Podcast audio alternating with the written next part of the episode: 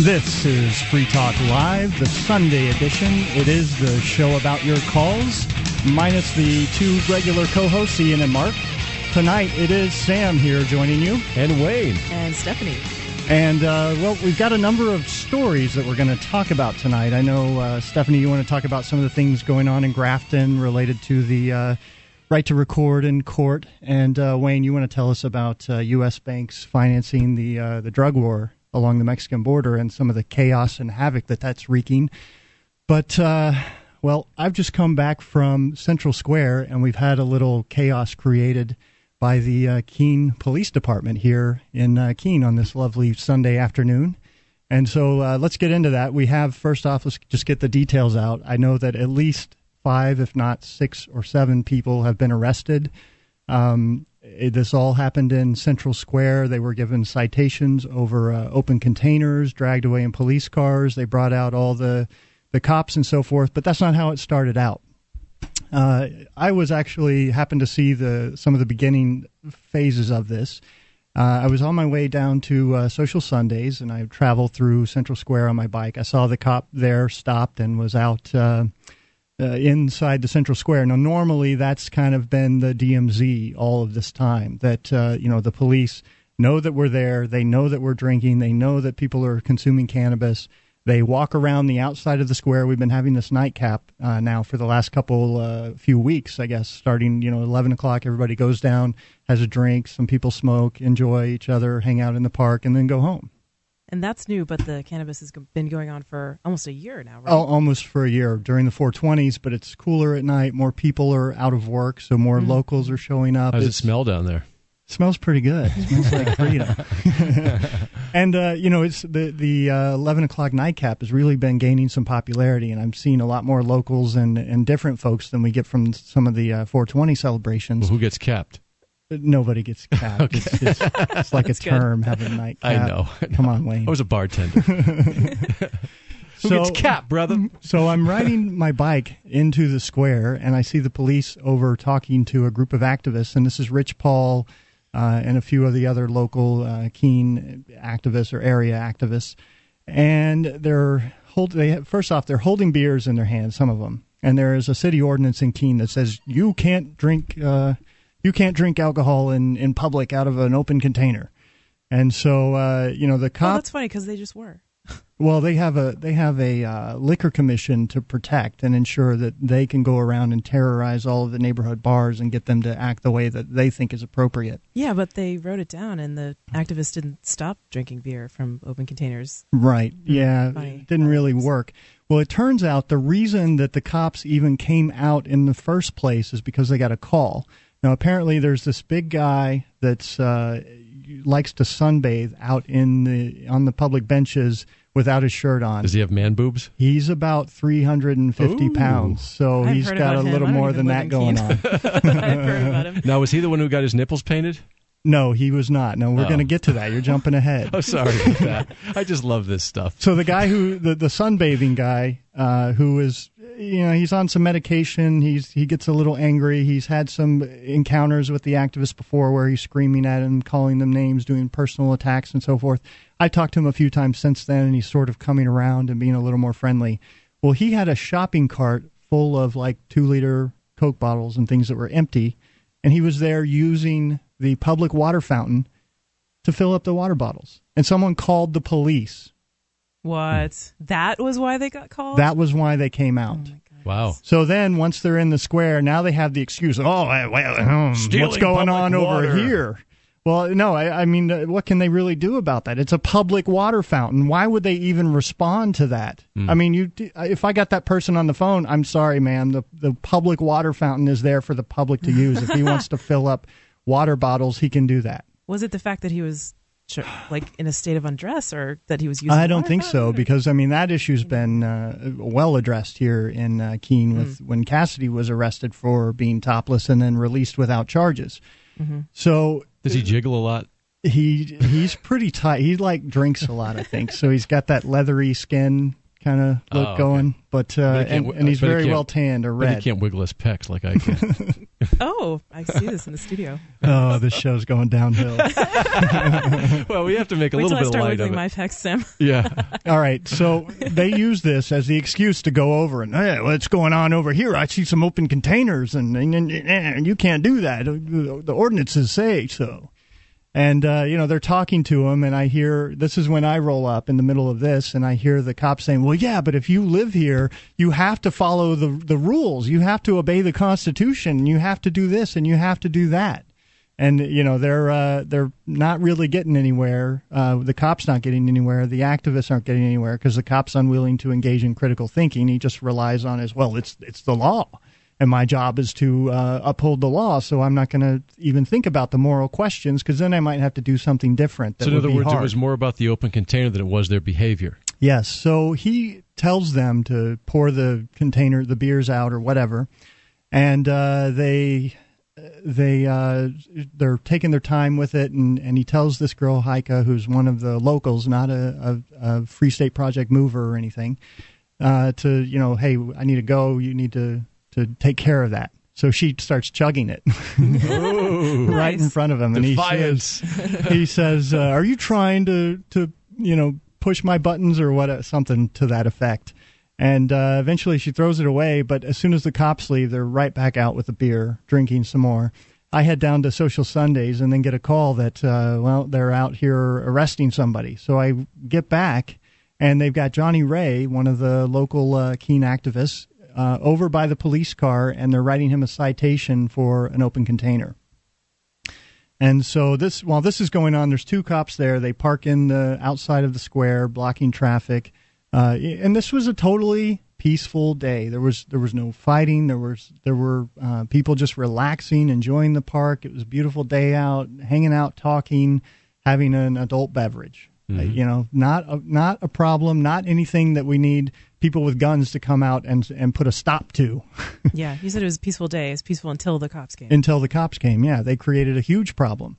So um, let's see. Then I go back over to uh, I have some words with the cop. I start quicking this, and uh, the the videos are on my phone, but they have not uploaded to Qik. We'll get those to uh, Free Keene here as soon as we can.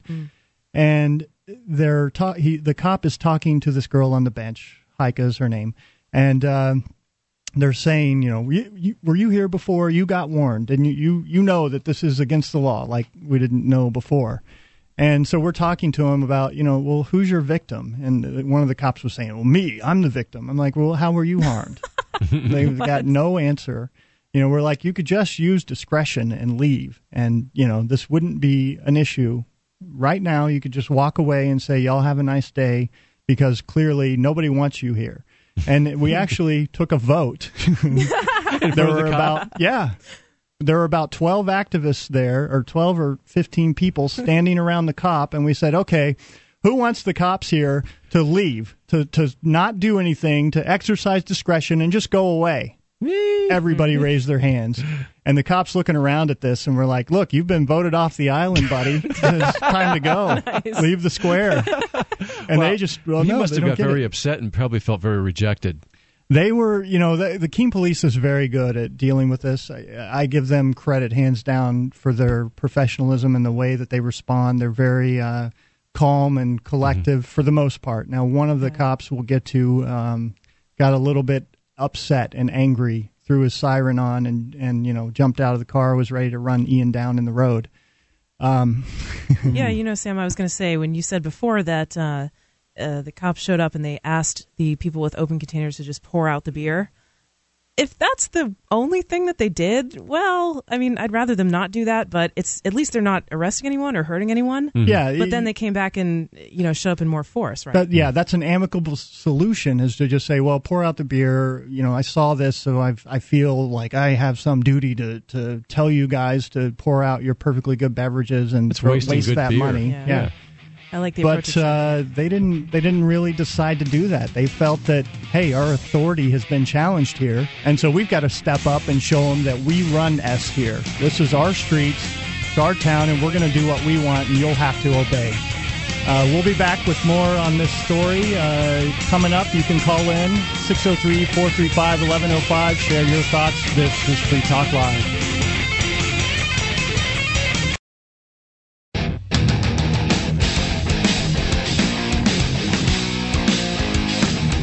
This is Free Talk Live, the Sunday edition.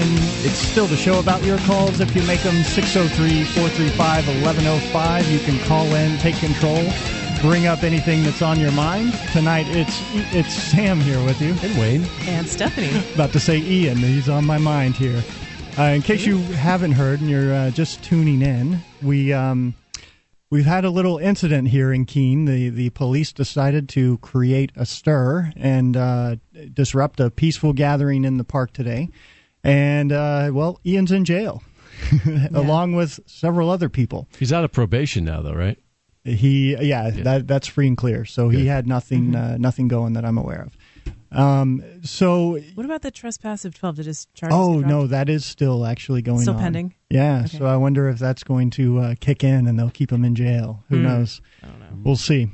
Well, we hope he's out as so soon as possible. We recounted in the last segment that uh, you know there were some people down in the park. Uh, they were enjoying the day, having a, a an open con- had an open container of beer, enjoying a, a beverage. No, you know there was no problem. There were no issues. The police got called on some unrelated incident guy using the water fountain to fill up a water bottle because you know that's the kind of thing the police need to concern themselves with. They wandered over, started uh, you know telling saw the people drinking alcohol, told them, "Hey, you can't do that. Our laws say so," and they're clearly they're doing it. So what they mean is we're going to initiate violence against you if you don't stop doing what we tell you not to do. And they uh, did this initially, but continued drinking. And of course, the the Keene police, they're, all they have, really all police departments, all they hold on to is is their legitimacy. I mean, would you guys disagree? It's when you challenge their legitimacy, that's where they have to jump in and say, "Whoa, whoa, whoa! No, we're in charge here. You're going to do as as we say because we run things." Yeah. Is it really supposed to be about we're in charge, or is it supposed to be we're here to keep the peace? Well, it's supposed to be that, that we're here to keep the peace, but we don't have peace officers anymore. We have law enforcement officers who are here to enforce laws that say nothing about morality. When you have peace officers, there's a tinge of moral uh, thought that goes into your actions. Nowadays, that's completely gone. I mean, now, now basically we have mercenaries who are hired by the city with stolen money to go out and enforce a contract that they can change at any time by these these this group of uh, of selectmen or city councilors voting to say that okay now we want you to attack anyone who does this. I mean that's really these guys are paid mercenaries who are going out enforcing a contract with no thought to their moral to the moral actions or to their their moral acts. Yeah, that's exactly it. It's unthinking, very unthinking. Yeah. so the uh, the police were there. You know, Johnny Ray was getting a citation over by outside in the outside of the square in the street uh, by one of the police cars, while the other cop is over talking to this local uh, uh Keene resident or person, uh, Heike, who is talking to them about, you know, what are you doing? There's no victim here. You're the one creating the disturbance. What would happen if you just walked away and decided not to, uh, you know, not to attack this and not to disrupt this peaceful gathering. Mm-hmm. And we voted him off the island. That didn't seem to work. he didn't really That's very care about that. though. I must say. That's oh, pretty, it was great. Yeah. yeah. what, what, was the look on his face? I mean, you should have had that on he video. Didn't, he didn't look around. I have it on the Qik video, but you know, we voted, and he knew, I think, what the result was, and we told him, "Hey, you're not welcome here. We don't want you guys here. Why don't you just leave?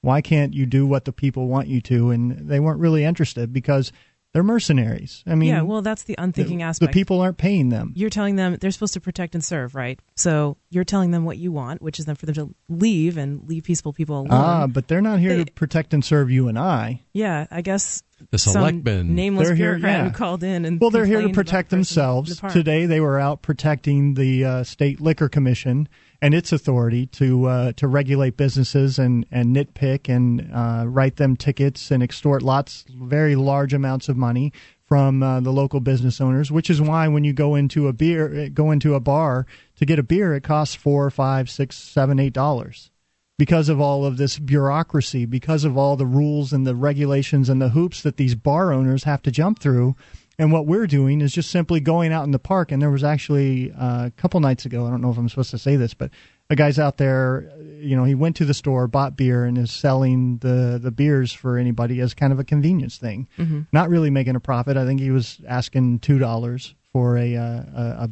a, a bottle of beer. And that's really common. I mean, I Yeah, I mean, I'm not going to say who who's done it, or of course, if in case they don't want people to know. But I've been to a lot of events and I've seen that happening. It is, it- yeah, it's great, and it's you know, it's still he's able to he's taking a risk and making a profit for that, and at the same time, it's an alternative to the bars, to where I don't have to go into their little regulated and controlled environment. Now there's this alternative out in Central Square, and the police just saw the opportunity to crack down on that and show that no, we don't, we're in charge here. And so they uh, eventually, Heike gets lifted up off the uh, the park bench that she was sitting on, and which, by the way, I've completely left out probably the best part of the story. While all this is going on, she was having her nipples painted, so she was topless, sitting in the park. The right one had a nice sunburst pattern going on it. The the or the left, I guess the right wasn't uh, wasn't done yet. So the cops Just sitting exposed. here, yeah, just Right. exposed. Yeah. You know, I was filming it, taking pictures and so forth. And the artist is the guy who's painting all of the Lola girls. Doing a, I've seen Brooke Kelly's. Uh, Wait, wait, he's painting pictures of them, or he's painting them? he's painting pictures of them. Oh, okay. So he's got one of Brooke Kelly that is just spectacular. Cool. I mean, it, it really looks looks great. I, I I loved it. And um, so he's doing Heike's nipples there while she's drinking beer. So this is like a vir- this is like a virtual wardrobe malfunction. no, no, this was planned. Actually, there totally. were, she was about to take her shirt off. Some kids come into the park, and then she's like, "Oh, wait, wait, there's kids." so she waited for them to pass, and well, then that's a complaint of the uh, people, right? That they do it in front of kids, or the women take their shirts off in front of kids. but what I, I just I don't understand. You know what yeah, the that big teaches deal the is. kids that there's a difference between men and women, and that And men can do okay. things that women can't. Yeah, So I don't appreciate that I don't either. as a female, I guess. So Not that I speak for all females. they take her off of the bench, start dragging her over to the car. She's sort of uh, going along with them. Um, the, you know, they're they're certainly And she forcefully has dragging the beer in her, her. hand. And No, her- no, the cop was actually holding the beer. He took it from her hands. I wasn't there for that part, but when I walked up, he was holding the beer. So people are saying, "Well, hey, you've got an open container. Are you going to arrest yourself?" Because he was standing Yeah. there for a good five or ten minutes with it. She should have Um, had a sign: "Do not video? touch wet Yeah. Oh yeah. Yeah. Now, did she get arrested? Watch arrested? out for wet. She did, yeah. She so did. she was taken over to the car, and when that was happening, I, Ian's walking by me, and that's when I hear him say, "All right, that's it. I'm I'm standing in front of the car. I'm Oh, not boy. letting Nice. this s go down." Yep. And um, so he did, and actually Meg joined with him, and uh, they stood in front of the police car that Heike was put into, along with also Wes, uh, one of the other one of the new movers here to Keene and uh, the three of them stood in front of the car. So the cop got in the car, was about to leave, and was trying to back up. So Ian runs around to the back of the car. So now there's three people in front of the car, one person behind it, and they can't go anywhere. Mm. Yeah, Excuse I've heard me. people talk about this before, like uh, you know, saying next time there was an incident like this, uh, they were going to do that, surround the car, Yeah. or surround a person who was getting arrested by Sit down and start singing. Yeah. Yeah. Well, it, it's. So how uh, did it work? I'm curious to hear. It got to there, but Yeah. uh, there were a few other incidents that we're going to tell you about when we get back from the break. Uh, if you want to call in, if maybe you were there, you want to share your perspective, 603 435 1105, or just tell us what you think about this. Is this the kind of uh, state that you want to live in? Is this the world that uh, you want your children to inherit? 603 435 1105. This is Free Talk Live.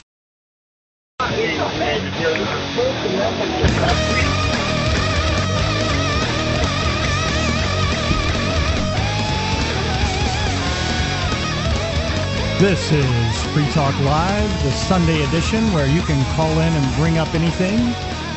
Uh, it is brought to you by the Free Talk Live Amplifier program, where for just three bucks a month you can support, support the show, uh, help them get on more radio stations, help them attend uh, conferences.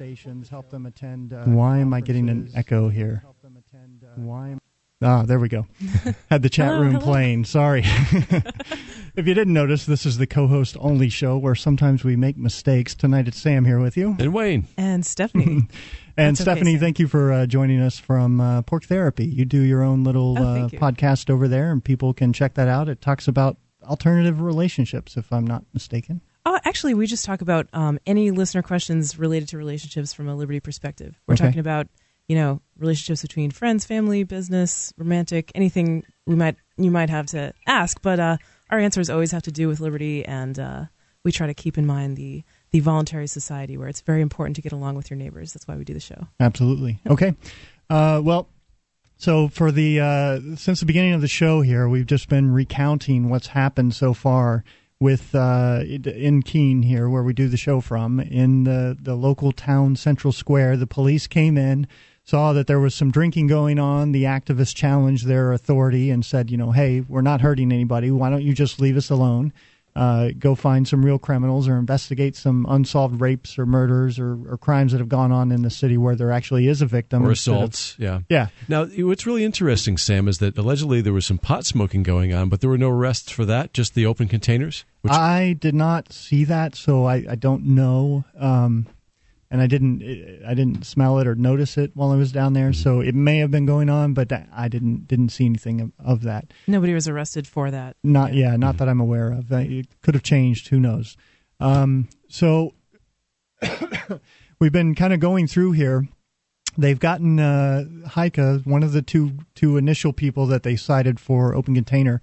Johnny Ray went ahead and let him fill out all the citation stuff. Heike was willing to be arrested, and she mentioned before she even um, was taken off to the police car that the reason when the, before the cops even came back, the reason that she comes out to nightcap every night is because she knows it's a numbers game. She understands that if enough people show up, the police won't be able to come out and do this because they just look so bad. Today they came out, arrested six people, created a huge disturbance for for nothing. Because yeah, That was scary. Wait, don't do that again. I was trying to scare Stephanie's you. jumping in her chair like, God, they're here. They're going to shut us down. so you know, we left off. off. They've got um, they've got Heike in the back of the uh, police car. They're about to drive off. Ian, uh, there's three people in front of the car. Ian runs around and stands to the back of the car. Well, the second officer who had finished writing Johnny Ray the citation now work comes back around immediately to the back of the car, and uh, or no, actually he didn't. I think he went straight to Wes who was uh, one of the new guys and said, "You need to move, or you're going to be arrested." And da da da da. And they throw the handcuffs on him, push him down on the hood of the car. He sort of drops to the ground and goes half limp. He he did eventually end up uh, walking to the police car, but just dropped to the ground when they were arresting him, and uh, they had to drag him around a little bit. And then, uh, wow, they go from there and arrest uh, Meg and put her in handcuffs, and we get her bike out of the way. And uh, you know, we're trying to work out. These guys have their stuff everywhere, so activists Yeah. are going back to get that because half of them were down enjoying social Sundays when we called in on the radio to say, "Hey, the cops are here in Central Square. They're harassing people." yeah, it's great that there are so many friends there to like take care of things like getting Meg's bike and Yeah, all kinds of absolutely. And uh, so then Ian's still around the back. They've got one more person. Rich Paul is still standing in front of the police car. The other two have been arrested and are being escorted off to other cars. Well, then the reinforcements come in. A third cop shows up and drives up between the two cops' cars uh, and parks sort of right in front of where Ian's at. And they actually hit Ian with the car while they were trying to, to back out and that sort of thing. And he's, of course, pointing this out. Hey, you just hit me with the car. And uh, well, the other guy gets out, and he is just very, very upset. Um, he he comes up. I forget what Ian did. I think he stood in front of his car or or something, and the guy just. I, I think it was he. He took Meg in the back of his car, and so Ian stands in front of his car when he's about to drive off, and he gets pissed. Um, he he turns his siren on. Of course, Ian's standing right in front of the the car, and eventually sits down right in front of the car where the grill is, where the siren's on the other side of, blaring right into his ear. The cop just jumps out, comes running over. I mean, you can tell he is just enraged at what is going on. I mean, he cannot believe that these activists would dare defy his uh, his authority like this. His testosterone. And so then they uh, they arrest Ian and uh, take his phone, put him in handcuffs, put him in the back of the car, and uh, Rich Paul is still sitting on the front hood now. He's actually sitting on the car, um, turned around backwards, facing forwards, wow. and uh, so they go and arrest him. and then they get everybody in the cars. the The crowd is actually singing. Uh, we were shouting, "No victim, no crime."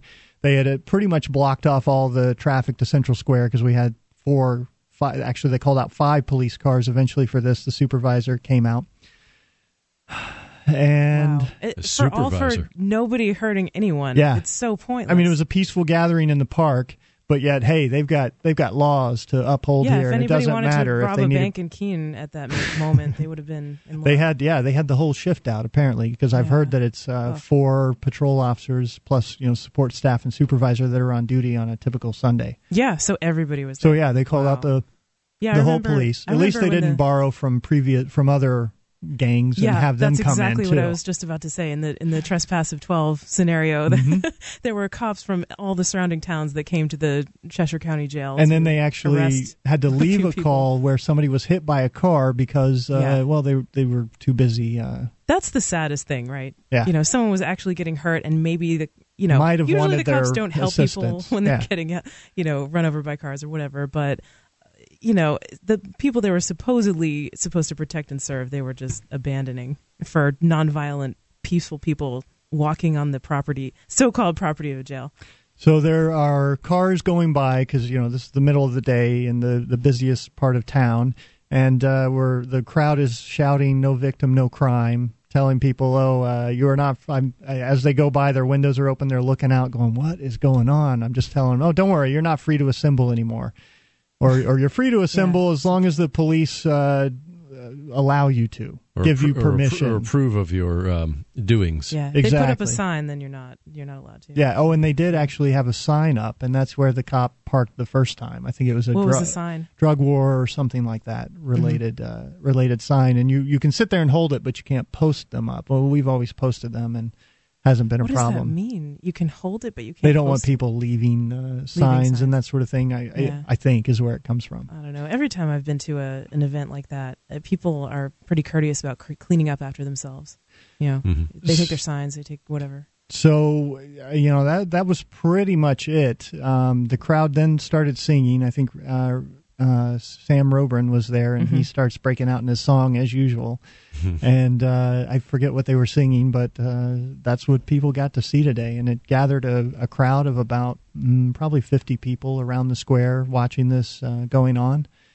Uh, you know, total total waste. There was absolutely no reason for any of this to happen today. Uh, now they're going to have six or eight court cases. Apparently, um, Pete and Adam from Liberty on Tour were also arrested. I don't know where that happened. I haven't confirmed that, but I've heard that that Yeah. happened maybe at the police station or Yeah, we had it on a port one. I, it sounded Okay. like it might have been at the police station. okay. So I know the activists are still going on down there. I that, that's the latest information that I have. I had to Yeah. leave to come back here. So uh, if I you really know more, or if you've heard something, uh, or if you have thoughts about this, uh, you know, is this? Do you think the police were maybe right, or uh, you know, can you justify their actions? Because hey, people get drunk and do stupid things and get aggressive and fight, and we got to stop this and control it, right? 603 435 1105. Call in, share your thoughts. Um, we'll come back with more. This is Free Talk Live.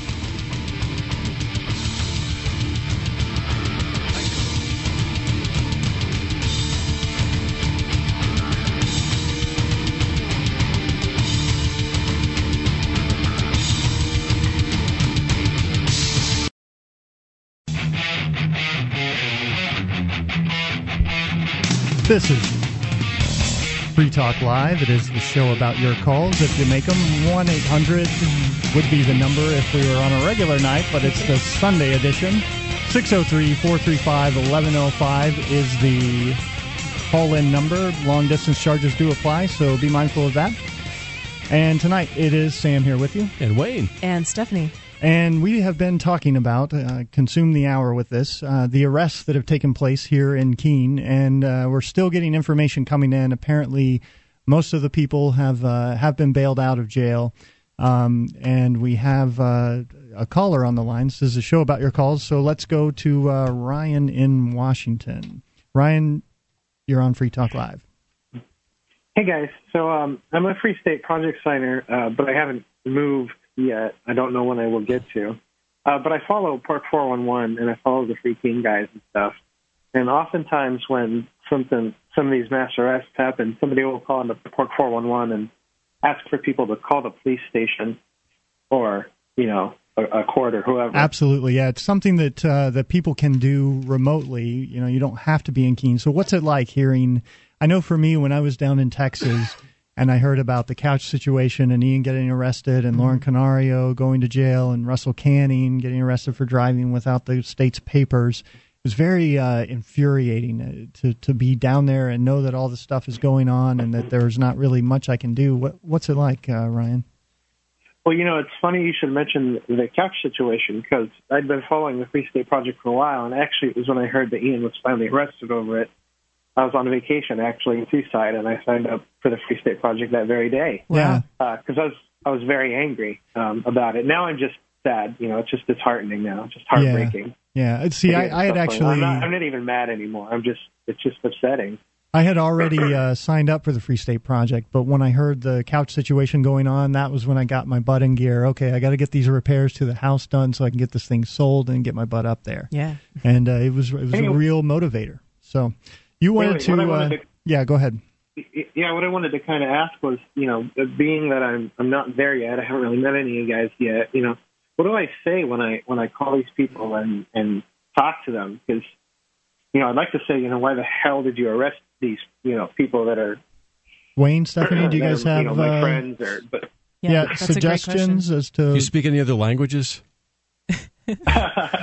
What you Uh, do a is you speak another German, but not language. You speak Yeah. legalese. yeah, yeah. Just just speak another language, but then just throw a few English words in here, like Ian and uh, uh, arrest Central Square, that type of thing, and then then they'll think you're calling from foreign countries. and It's getting all over the world. Maybe not the recommend the approach that I would recommend. You know- I, I say Go ahead. Well, uh, for me, like uh, when I call, um, I j- I try to just be extremely polite, almost to the point of just you know, so there's no way they could accuse me of harassing or whatever. You know, I just and just mention, hey, you know, I'm calling to check on the status of my friends. I'm concerned about them. I heard that you're holding them. Uh, what are the charges? You know, when will they be released? And you know, uh, sometimes I'll encourage them to let let peaceful people go. Yeah. I, think and I call in. Uh. I call in and usually try and uh, give them my thoughts on the uh, on the matter and say, Sure. you know, look, there there was no situation here for you guys to go in. Uh, You created the situation. It was a peaceful day. There was there were not any problems. I don't know how you guys can turn someone using the water fountain to fill up a water bottle into six arrests, but you've managed to do that, and you've created this huge monstrosity where one didn't really need to exist.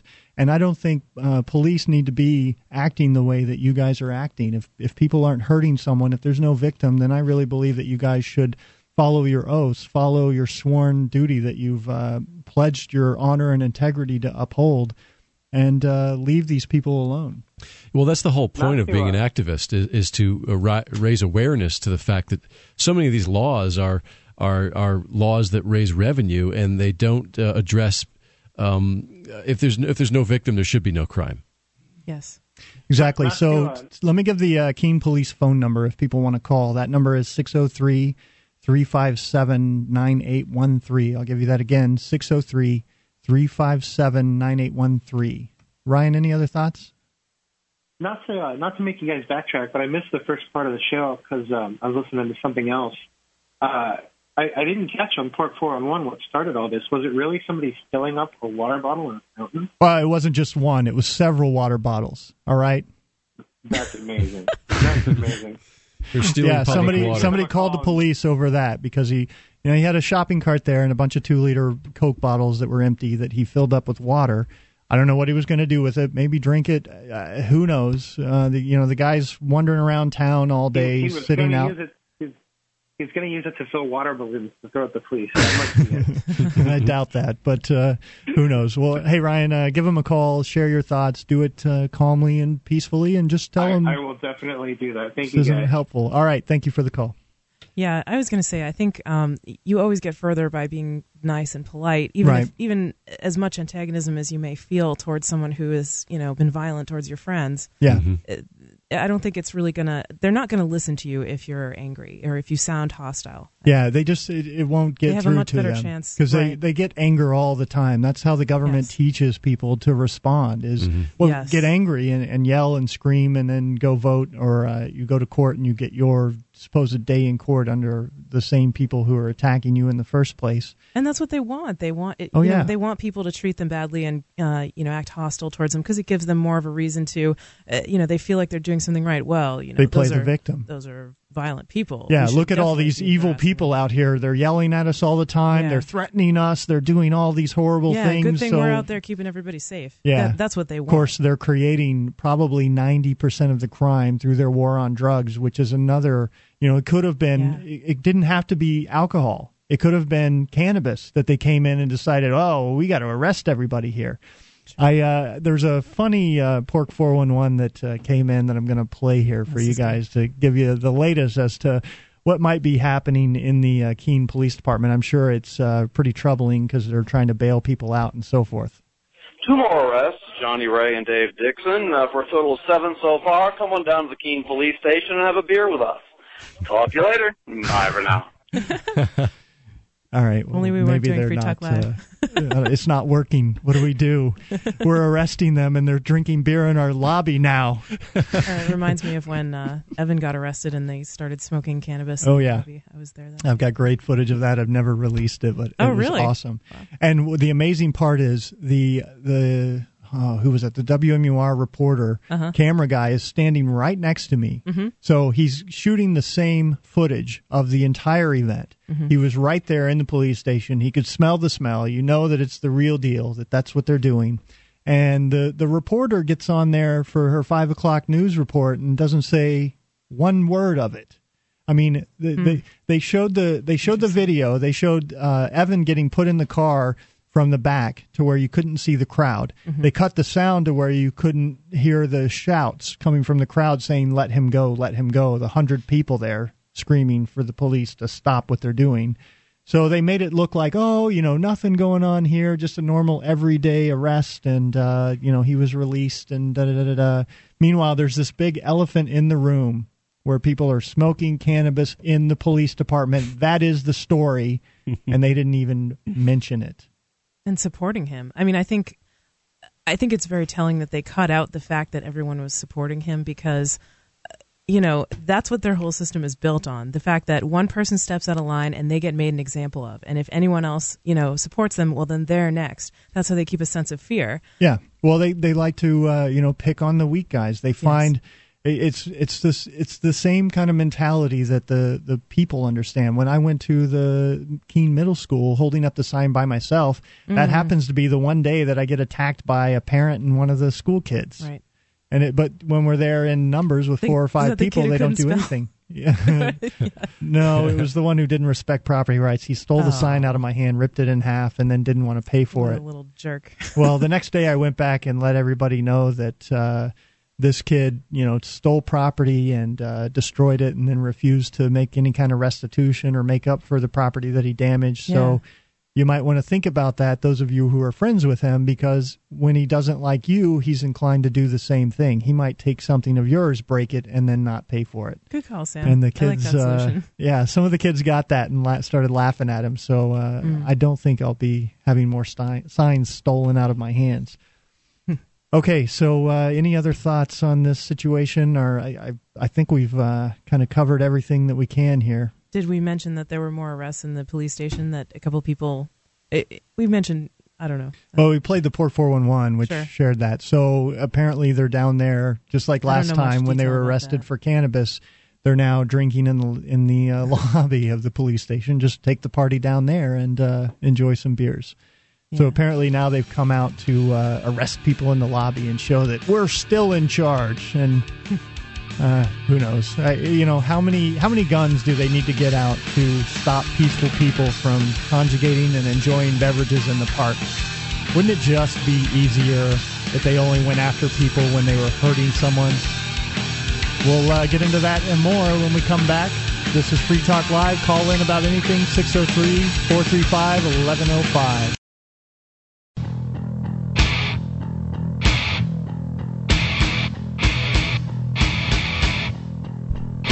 This is Free Talk Live, the live Sunday edition. It is July 18th, 2010. We are launching off into the second hour of the Sunday edition. Tonight, joining you, it's Sam. And Wayne. And Stephanie.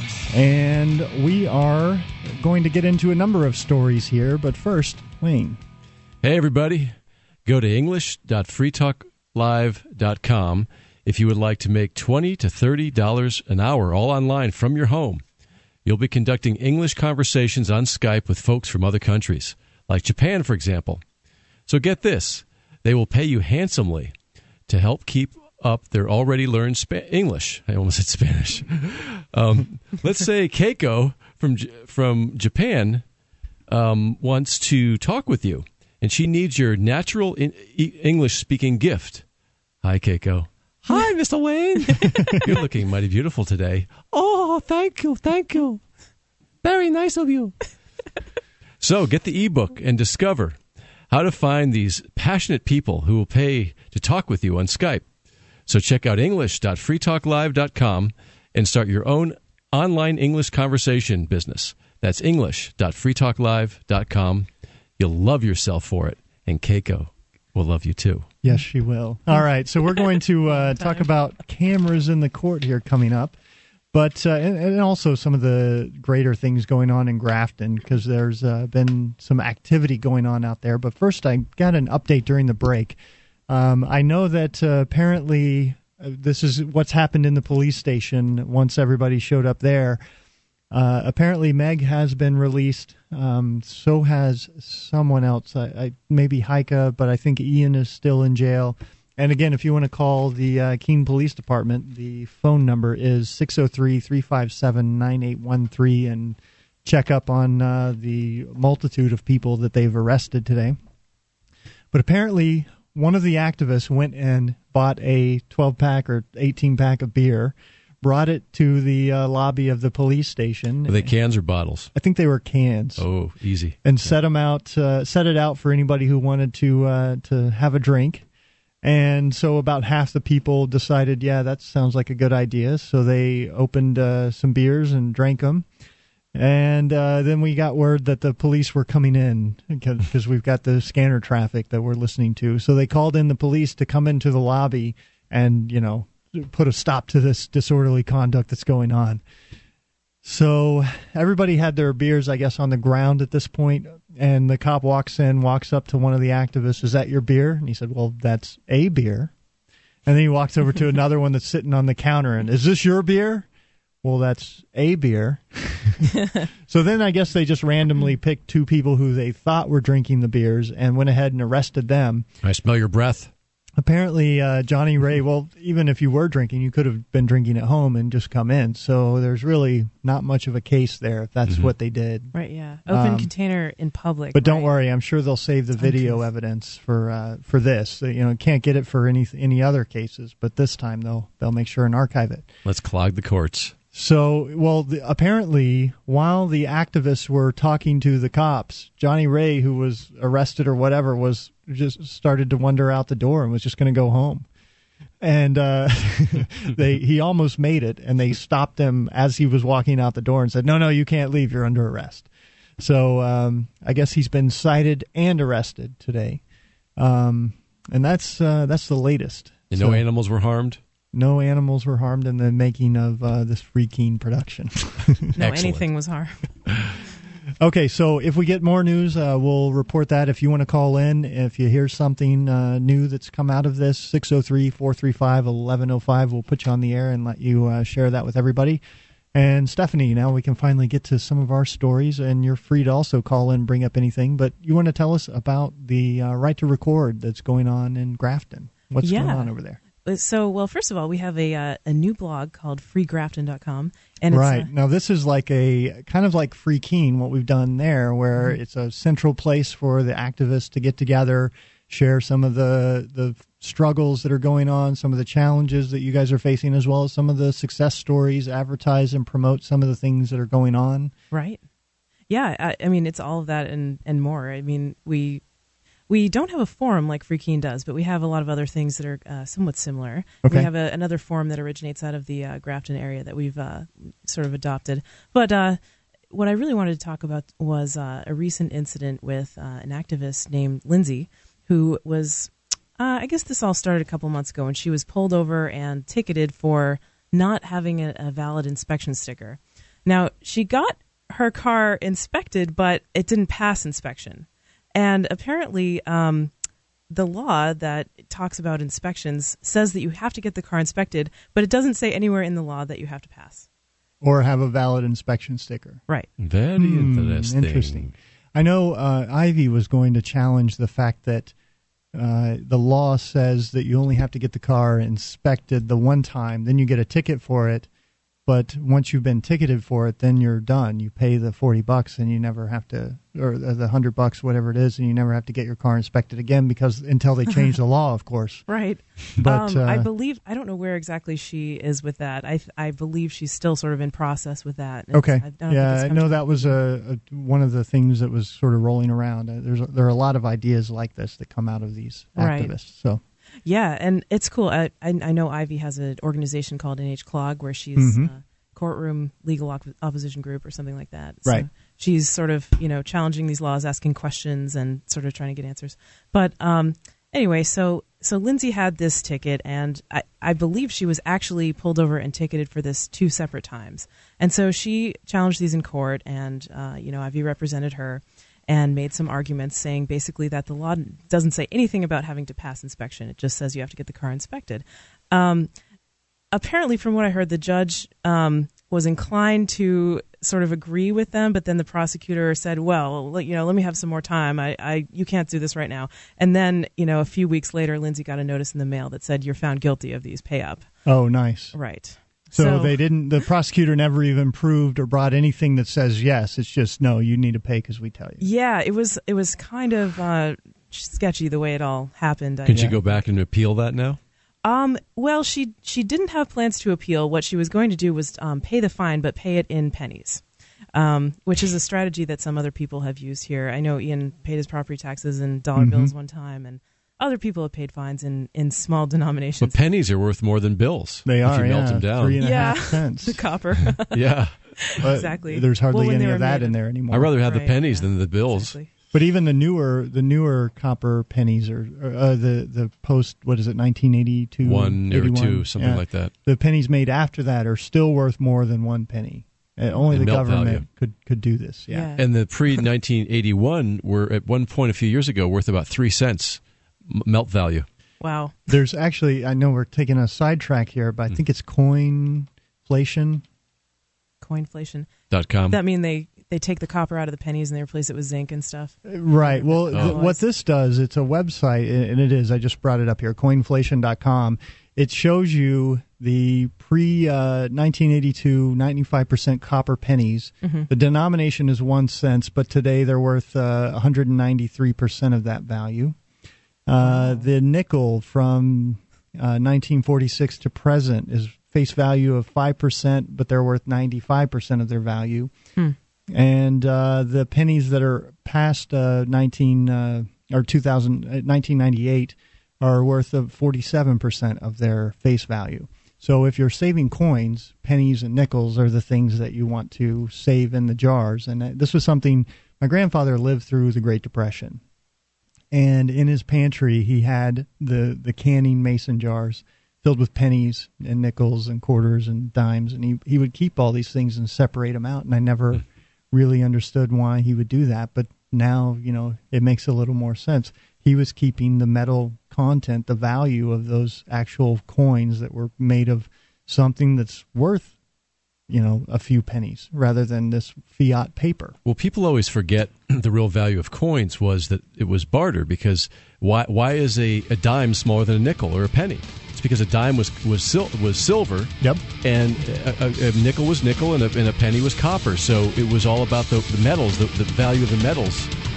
And All right, so uh, we'll come back, hear more about what's going on in Grafton with the right to record, and you can bring up anything 603 435 1105. This is Free Talk Live.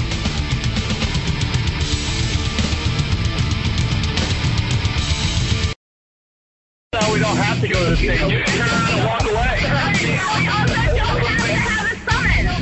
My opinion is summons or being arrested. I don't need either. Mr. Public Servant, uh, I pay your salaries. I'd like you to go away now. Thank you. This is Free Talk Live, the Sunday edition. You guys got a little sample of some of the video here. I think that is from Ian Freeman's phone of the arrest today. The police being told, look, you're just not wanted here. Why don't you go away, leave us alone? Let us uh, live our lives the way we want to. If we're not hurting anybody, we don't really see how you have cause to come in here and, and crack down and break this up. So uh, we were uh, just in the middle of your story here, Stephanie. You were talking about some of the things going on in Grafton with some of the court cases. Why don't you continue with that? Yeah, so okay, so I guess where we left off to give a brief recap, uh, there was an activist who was ticketed and uh, I, I guess just ticketed with um, failure to uh, have a valid inspection sticker. Uh, but apparently, there's you know the law about that in New Hampshire doesn't say that you need to pass inspection; it just says you need to get the car inspected. And so she challenged that in court, uh, was found guilty basically, and decided to pay the fine in pennies. Uh, now, there's a law, you know, that says pennies are legal tender, and Oh, so yeah. legal tender law means that. Well, there's also a, a const- constitutional amend- amendment that says all money is gold and silver, isn't it? oh, I'm not familiar with that. And they don't really stick to that. all one. money shall be in gold and silver, but th- that's primary money. But pennies and nickels are, are still money. They're just smaller denominational money. Yeah. Mm-hmm. Well, and it's what if you ask somebody has gone to the Fed and said to you know to make the point that this is backed up by nothing. What is the dollar bill? What does it represent? And their answer was, well, a hundred pennies. Okay, well, what does the penny represent? Well, it's the smallest denomination It's of, a hundredth the, of a the dollar. dollar. Yeah. So a circular reference. It's backed by nothing. It's all fiat. It's all just to rob people and and extort wealth from them. Yeah, dollar Both. bill at one time was a warehouse certificate for a silver dollar. Right. Yeah, and the, you know, like we were you were talking about on the way out, the quarters and, and, and dimes and so forth were actual silver. It was it was real monetary system. This is what they were supposed to be doing, but it's hard to fight wars and to kill people and to grow and uh, create this huge oppressive overbearing government when you're not uh, ripping people off both through direct taxation and through inflationary spending by stealing the value out from all of the currencies that uh, is floating out there that you force people into accepting by law. That's right. And and normally in the old days, of course, when you had a, a metal standard for your money, it greatly, greatly limited the amount of money that the government could create, and therefore kept it small Yep. and limited.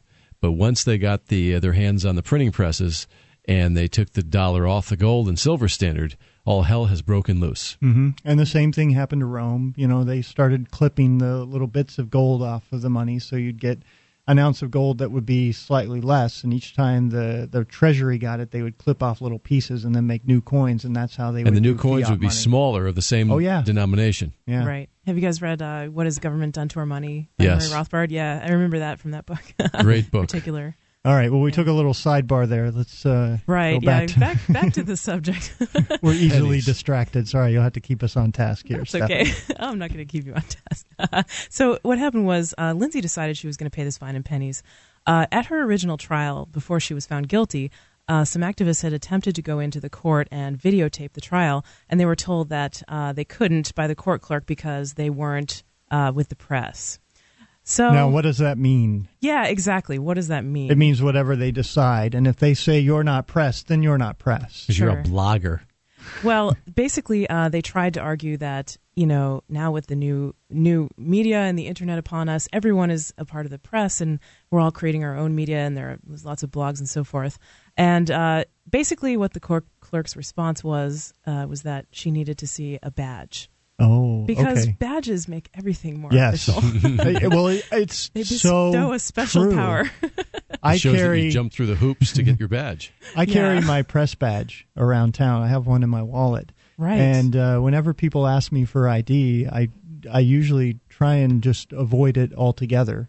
and uh, you know get them convince them that hey you know checking government ID isn't really all that effective but sometimes they'll still press and then what i'll do oftentimes is pull out the press badge. It says Mhm. press on it. It has a barcode has even has a little control number with a red uh, in red letters so they know oh this person's been checked out. They're under control. They have a barcode and a picture and a name. I, it costs ten dollars uh, to to have designed and, and printed up online and sent to me and uh, I've used it to cash checks at the bank. I used it to, uh, you know, open as a second form of ID for supposed government approved uh, or required um, uh, forms of ID that you have to have to do certain things in this Wow. supposed free country. So uh, they're they're cheap. They're really easy to uh, to make, and you Mhm. can have them printed up and, and mailed to you. And then you'll have credentials, Sure. and uh, it it, go, it does So does your press badge mention OTN? Is that it does yeah Okay. it has the logo on there. so? and It's a way to promote that as well. So it is, yeah. I don't know if people know what it means, but it's just it's something people are are so used to it, and I think the MIT calls this the carnival effect, and it's the reason you know the TSA fails so miserably because they're looking at the ID, they're looking at the ID, they're looking at the ID, they're checking for fake IDs. Mhm. But if somebody has a real ID and they're a terrorist, they're going to get looked. They're going to check their ID and say, "Yep, that's you. Okay, have a nice flight." and that Yeah. they're they're not looking for the things that actually count and they're so heavily criticized even the Israelis who have you know one of the most oppressive police states when it comes to the airport they're saying you guys are are not doing anything to create real security you you guys are are really it seems like you're designed just to piss people off Wow. Well, no, it's, well, it's it's security theater, and it trains people to submit and show their papers and take their Mhm. shoes off, and it's it's a big training exercise. When you see old ladies uh, getting dragged, you know, through through the metal detectors and paraplegics with with you know legs this this, thing. Yeah. get up and walk boy yeah, Yeah. you Oh. ain't yeah, Yeah, you don't need to be in that like that. wheelchair it's Yeah, it was like a seven-year-old boy with uh, Yeah. braces on his legs because he had a genetic disease. Yeah. People they, they lose all touch with reality because it becomes about their authority their control over others and it's it's really it's a sickness that these Yeah. people get They- As if having a, a identification card makes you a good person or you know trustworthy or whatever. It's ridiculous. yeah but it does carry a lot of weight in the minds of the bureaucrats Right. because that's what they're used to seeing so Yeah. Having these tools if it is 10 bucks it's a it's been a great investment Yeah. well, yeah, because a little laminated card nowadays with a magnetic strip is, is just like the, the papers in the Nazi Germany or the Soviet Union when they had you had all these papers with all these official stamps on them. It's the Mm-hmm. same thing. It's just the modern day version of it. Yeah. yeah Sam's pulling out his you can card right actually now. get the, the Ooh, I have very the got barcode on it. magnetic stripe on the back Nice. for those of you on the webcam at uh, cam.freetalklive.com you guys can see my press credentials and it's uh you know it's just a card that you get printed up and we designed all of the stuff on there it was real easy to do i think that one came from fullidentity.com but you can Uh-huh. there are other uh, sites out there that will print them these are on the plastic cards they're not laminated so they look very very uh, professional and uh, Yeah. most people will accept it That's nice. Well, Okay. okay. So here's what happened. Um, uh, so as I mentioned, um, the first time Lindsay went in for her trial, um, people tried to videotape and were told, uh, "You're not with the press," uh, despite their arguments that, that everyone's the press, and they, they needed to have badges. And so when she decided to pay the the fine in pennies, she wanted some activists to support her. I guess we're coming up on the break, so maybe I'll have to tell this later. But basically, they made their own badges, Like we don't Sam. need no stinking badges. We'll make our own. and we'll find out what happened. I guess next. and that's all I did. It's just, Yeah. uh, you know, mine was a little more probably professionally done, but who's to say you can't just write up your own badge and go in? We'll uh, talk about that and more when we come back. 603 435 1105 if you want to share your thoughts. This is free.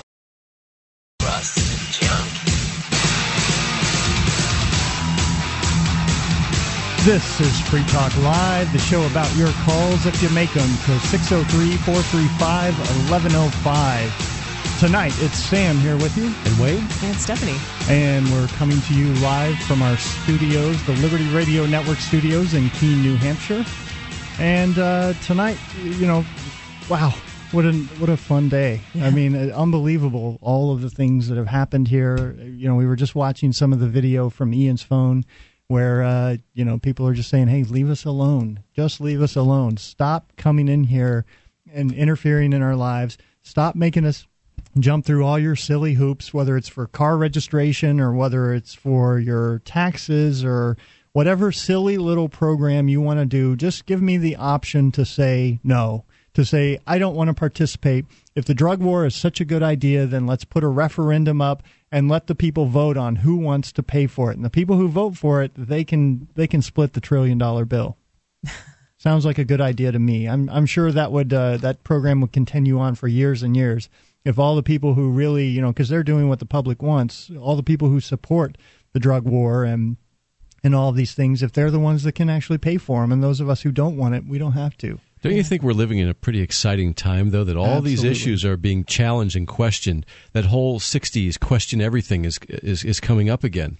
and I think it's coming up in a different way. Like Sure. before, you know, that's the, one of the things I looked at is when I go back through history. I've read uh, about Peace Pilgrim, a lady who devoted her life to traveling around the country and just, oh yeah, uh, yeah, I heard about that. you know, basically going from place to place wherever she was asked. She would go speak and uh, gave up all of her possessions, only carried around very few things, and just came to these incredible insights. And yet, at the same time, at the end of her book, she's giving her strategy for how government should solve all of these uh, these social issues and problems and things. And you know, there are so many examples of people who I guess have some people have sort of seen the light, have seen that hey, government may not be the answer. Maybe we don't need this group of uh, men and women out threatening violence against people. This violent gang. Yeah, I mean this criminal, violent gang controlled by a bunch of people who are attracted to power, the control freaks, the busybodies who want to run your life The money junkies. You know, maybe we just don't need that. Maybe it's that system that is the problem that's creating all that, that is the root of all of these problems. And uh, you know, there are uh, there are some people who just only go so far, and I wonder how far are we going? Like today, I was thinking, well, we're aggressing against animals. Do we hold animals to a different standard than than we hold ourselves? You mean by eating meat? by eating meat? Yeah. I mean, That's a fascinating question. I've thought about that question a lot. Uh, maybe we could talk about it or something. yeah, I'd love for the day when you know they can grow meat on a lab dish and it's delicious Yeah. and no animals were killed in order for me to eat it. But uh, you know, will that be the next big thing once once government's out of the way and people are free to think and express ideas and and live their lives the way they think is best, provided they're not hurting anybody? You know maybe that's one of the next steps and the the future generations are going to look back and say oh god those people they they slaughtered animals and they kept them as pets and did all these cruel things to them and who knows you know where it's all going to go. I i wonder from our perspective as enlightened as uh, you know some of us have become when it comes to the ideas of the state and coercion and violence and and the free market and, and actually creating a voluntary society what is still out there that 100 years Yeah. from now people are going to look back and say boy if they had only solved this yeah, You should have been eating hemp seeds all along. That's a really interesting point, Sam. It brings to mind, um, you know, people talk about the founding fathers and how they had these, or some of the some of the people that lived back then and had these visionary ideas, you know, like Mhm. Lysander Spooner or Thoreau or whatever. But um, you know, some of those people thought that women were, you know, less than men, and they Property. thought that, Owned you know, slaves, they believed in slavery, on and on yeah Yeah. So I mean, it's it's we look back on it and we're like, how could these people hold these contradictory beliefs if they were really abolitionists when it came to government and you know Yeah, it- how could they think that about slavery but everybody's it's the libertarian butt. I'm Yeah. a libertarian butt when it comes to uh, books and copyright and IP. Then, you know, because I make my living off of books, that stuff's important. So we need to hang on to that bit of coercion, but all the other stuff is bad. You know, it's just, it's amazing how people. I think they pretend not to see some things in order to uh, not sort of be presented with the moral conundrum of, well, what does that mean? Or the Republic, you talk to a Republican who says they believe in small government, but then you, they vote for somebody who's a big government Republican. So, and then they don't question or, or call them on it. And, and, you know, big government's okay as long as it's our big government, our people are in charge. Yeah. As long as it's the ones that it's my team, it's the red team that's in Yeah. charge, then we're okay. Those the, elephant blue team. team. they are bad. Yeah, it's, it's, so just funny this- how people when they when they vote they want to vote for the winner they don't care who it is they just want to have voted for the one who won or the lesser of that. two evils, or they Yeah. they're just voting just because the other guy is so bad, and they're they're Yeah. just they're voting for the big government party, whether it's the left or the right wing of the big government party. The, Mm-hmm. Both sides are growing government, and it's out of control. And then they start uh, cracking down and making up you know ridiculous things like oh well, you can't you're not press even though the founding fathers if you talk to them or the political fathers they knew that the citizen press a guy with a pen and a piece of paper was the most was you know one of the the neat necessary things to keep the government in check to be able to go in and say hey show me your books That's right. You didn't have to be working for Randolph Hearst to be a legitimate journalist. Right. Yeah, it was citizen press was what was meant by freedom of the press. So, okay, uh, let's. Do you have more that you wanted to uh, get into on this uh, story here? Sure, but we did have a uh, a, a very special guest walking Yep. into our studio right now. For now. those of you on the webcam, Meg uh, just walked in. I guess back, out of Meg. jail, and maybe we can uh, get her to jump in on the third microphone here and Yeah. tell us about uh, her story, or maybe not. She's shaking her head no. okay. All right. Well, let's get back to. Uh, I'm glad you're okay, Meg. Let's Yeah, get back to to uh, your story here. Okay, so uh, basically, to give a quick re- recap, there was an activist who was fined for not having a valid inspection sticker. Law doesn't say you have to pass inspection; it just says you have to uh, get inspected. Uh, she was found guilty anyway and decided to pay the fine in pennies. Uh, several people, uh, activists in the Grafton area, tried to videotape the trial. Uh, and were told that they couldn't because they weren't uh, press and they didn't have badges, and so that made them not press. So the next time she went back and decided to pay the fi- the fine in pennies, you know, she had several boxes full of pennies, and she had a couple people who were helping her uh, carry them through the metal detectors and so forth at the court. Uh, there were other activists trying to videotape, and so they they brought press badges this time. Yep. But then they were still told, well, it it doesn't matter. You have to get an order from the judge. So it was one. Oh, yeah. now it's the man in the black dress that has to give you permission. It's funny. that when I was in Superior Court here, uh, same thing. Brought my cameras in. Now they have one room on the left that says uh, only one camera can be permitted in this courtroom to record the proceedings. Of course, they have Right. like eight cameras in there. Yeah, they they can record. They can record can't. whatever they want. Yeah. Well, then you know this was for Wallace Nolan, who was suing the city of Keene Oh, over right. the unclaimed property and trying to flood that because it's it's another fiat system. They get millions of dollars back, they spend it and only keep like one percent because most people don't bother to uh, come back and claim their money because the state's not jumping all over itself to make sure that the citizens that they're safeguarding this money for actually know that the government has their money and wants to return it to them. Instead, you know, they've been caught using it to uh, promote their own reelection campaign. So it's Yeah. amazing. Disgusting. And you know, then the next day, the next time we went back, magically now it's in the courtroom on the right where cameras are all of a sudden banned. Well, I go in and set up, and it was the same thing. Well, you're not press. You don't. You don't have a badge. So I pulled out my press badge. Mm-hmm. Well, then it just became. Well, now you can't record. right. Mm-hmm. So they are just making this stuff up as they go along. It's completely transparent that this is what they're doing, that they have no intention of respecting the public or respecting their oath or doing any of the things that they've sworn their allegiance, their integrity, their word of honor to do. They don't care.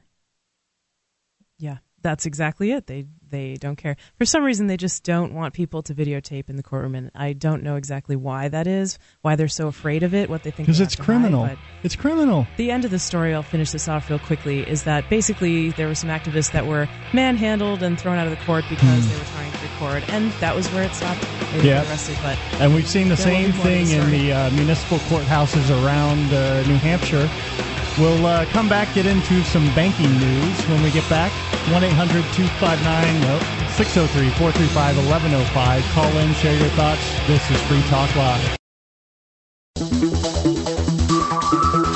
This is Free Talk Live, the live Sunday edition, the show where you can call in, bring up anything that's on your mind. All you have to do is pick up the phone and dial 603 435 1105. Tonight, joining you, it's Sam. And Wayne, and Stephanie, And, well, where do we go from here? we have an update.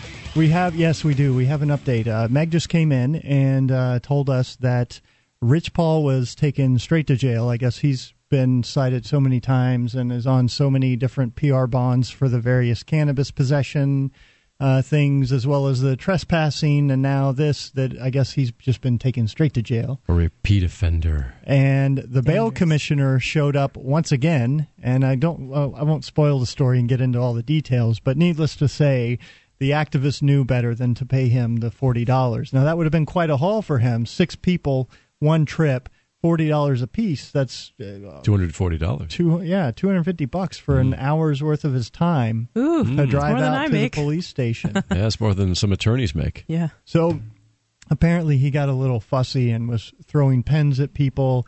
And by the time he got to Ian, nobody gave their address. um, Meg apparently didn't give her family name or weight and some other things. Yay high. She was yay high. she said she was yay high when they asked her her height. when they asked her her weight, she says, "You don't ask a lady that." That's great. awesome.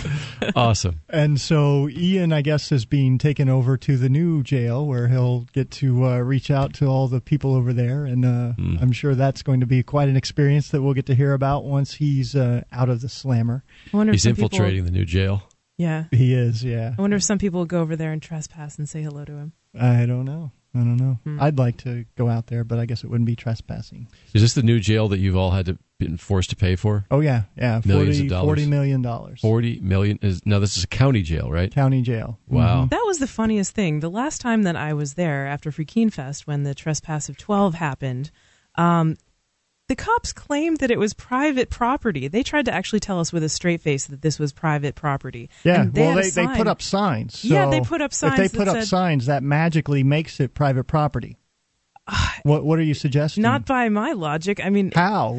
How can you possibly justify that everybody was stolen from to pay for this jail and then somehow they had a sign out front that said owner and it was some politico guy you know commissioner guy or something like that uh, and a couple of us you know called the jail and said um, we've just been informed that this is you know private property can you tell us how that that happens when everybody was forced to pay for it and they said uh well um and then hung up basically they didn't Yeah, really they got nothing. They don't have to answer you. yeah i guess not we're not. How not dare important. you ask those Pay up. questions? Pay your Protect and taxes and serve. shut up. yeah exactly Oh, It's all right.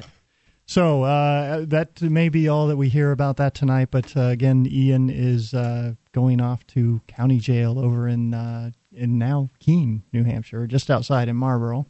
So um, who knows where it's going to go from there? Along with Rich Paul, everyone else I believe has been bailed out. The bail commissioner was very upset because he didn't get his money and he might never get it. So And he apparently uh, got a little nasty and threw a writing implement at somebody. yeah, he, Very this was the same guy.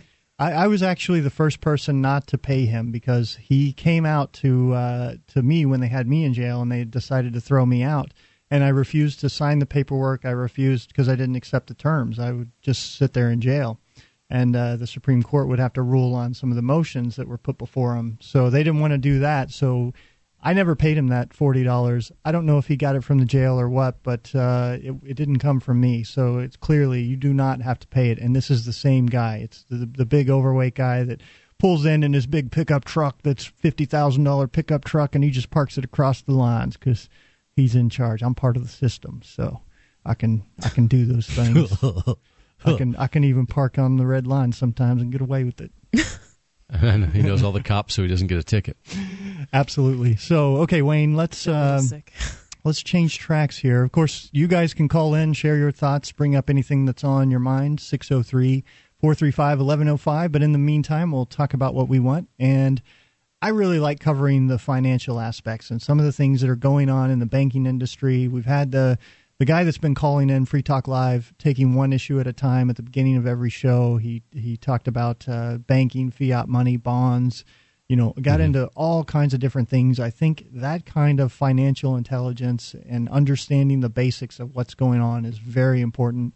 So we're trying to, you know, Wayne, when you and I are on, we like to focus on the monetary aspects, and we brought a lot of that into the discussion here tonight. And it be, because it's so far reaching, I mean, it, it, it impacts everybody. If you use dollars, if you hold dollars, you're being stolen from. I mean, they're they're spending this money right out from under you, Insidiously. and they want to leave you holding the bag. They want to collapse the economy, consolidate the wealth, take it all from the people. Meanwhile, they're cutting services, they're raising taxes, and they're telling you, well, you, know, you're just going to have to do with less. You're just going to have to do with less because we got to keep growing government. I mean, what do you do? You want us to lay off bureaucrats? Is that the answer? No, no, no. We have to keep growing our business. Now, meanwhile, you know, all the other businesses, people are facing 10 and 20% unemployment around the country. Of course, they're lying about those figures, along with the inflation figures that they're lying about. You know, the the house of cards here, I think, is really starting to come down. It's accelerating. It, they're they're doing all these stopgap measures, but they're they're hitting the gas and like the the muffler fell off. and every time, you know, because we have the internet now, uh, all these different layers of corruption are all coming Oh to yeah, the forefront. very apparent. And there's so much of it now, but it, it has to come out for it to be reformed. Yeah, it, and it's I think it's the independent media that is putting the spotlight in so many different places. That's why they don't like the independent media. yeah, before they they could control the story, they could tell the mainstream, "Oh no, no, just don't report on it. Don't report on it. It'll be fine. Nobody'll know." And and it gets swept under the rug. Well, now CNN is getting beat by the independent media for views. So is uh, you know MSNBC and all the others. The independent media, while it may not be you know a few large collective organizations, they're kicking the pants off of the mainstream media because people know they're getting lied to. That's why newspaper circulations are dropping. That's why people are turning off their TVs and instead getting their news from the internet. And because it's free. And, and Usually, it's and it free, doesn't yeah. have, well, and know, it's it. better. It, it- you know, you can get. I may not agree with you or with the two of you guys in here, but um, you know, we can all go out and find stories that are relevant to the types of of topics, to the things that we're interested in, and we can get news specifically tailored to our beliefs, to our views, to the things that we care about. And you can't do that with uh, mainstream media. It's just not really possible. But uh, you know, this apparently now is spilling out into the drug war in Mexico and Texas, and uh, the banks are, have certainly got their hands in the pie. Why don't you tell us about that, Wayne? Well, there was a story about two weeks ago on Bloomberg entitled "Banks Financing Mexico Gangs uh, Admitted in Wells Fargo Deal," and it, it goes on. It says just before sunset on April 10th, 2006, a DC-9 jet landed at the international airport in the port city of uh, del Carmen, 500 miles east of Mexico City. As soldiers on the ground approached the plane, the crew tried to shoo them away, saying there was a dangerous oil leak. So the troops grew suspicious and searched the jet. They found 128 black suitcases packed with 5.7 tons of cocaine valued at $100 million. The stash was supposed to have been delivered from Caracas to drug traffickers in Toluca, which is near New Mexico, uh, Mexico City. Near the border. Yeah. Yes. Uh, Mexican prosecutors later found. Law enforcement officials also discovered something else. The smugglers had bought the DC 9 with laundered funds they transferred through the two biggest banks in the U.S. Bloomberg Markets Magazine reports uh, this in August uh, 2010 issue. This is no isolated incident. Wachovia Bank, it turns out, had made a habit of helping move money for Mexican drug smugglers. Wells Fargo Incorporated, who bought uh, Wachovia in 2008, has admitted in court that its unit failed to monitor and report suspected money laundered by n- narcotics traffickers. Now, wait a minute. Cash How could used that to buy be? four planes that shipped a total of 22 tons of cocaine. Now, there's something's not right here because when you or I go into the bank and you deposit more than ten thousand dollars, they fill out a, a suspicious transaction report and That's right. report you to the federal government. So these planes were what on sale for ninety five hundred. no, they weren't.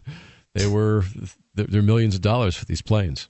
So how did they how did they get this through? I mean, it, clearly the banks wouldn't be in on this and actually knowing that they're they're taking drug money that people are being killed over in order to uh, to turn a profit, are they?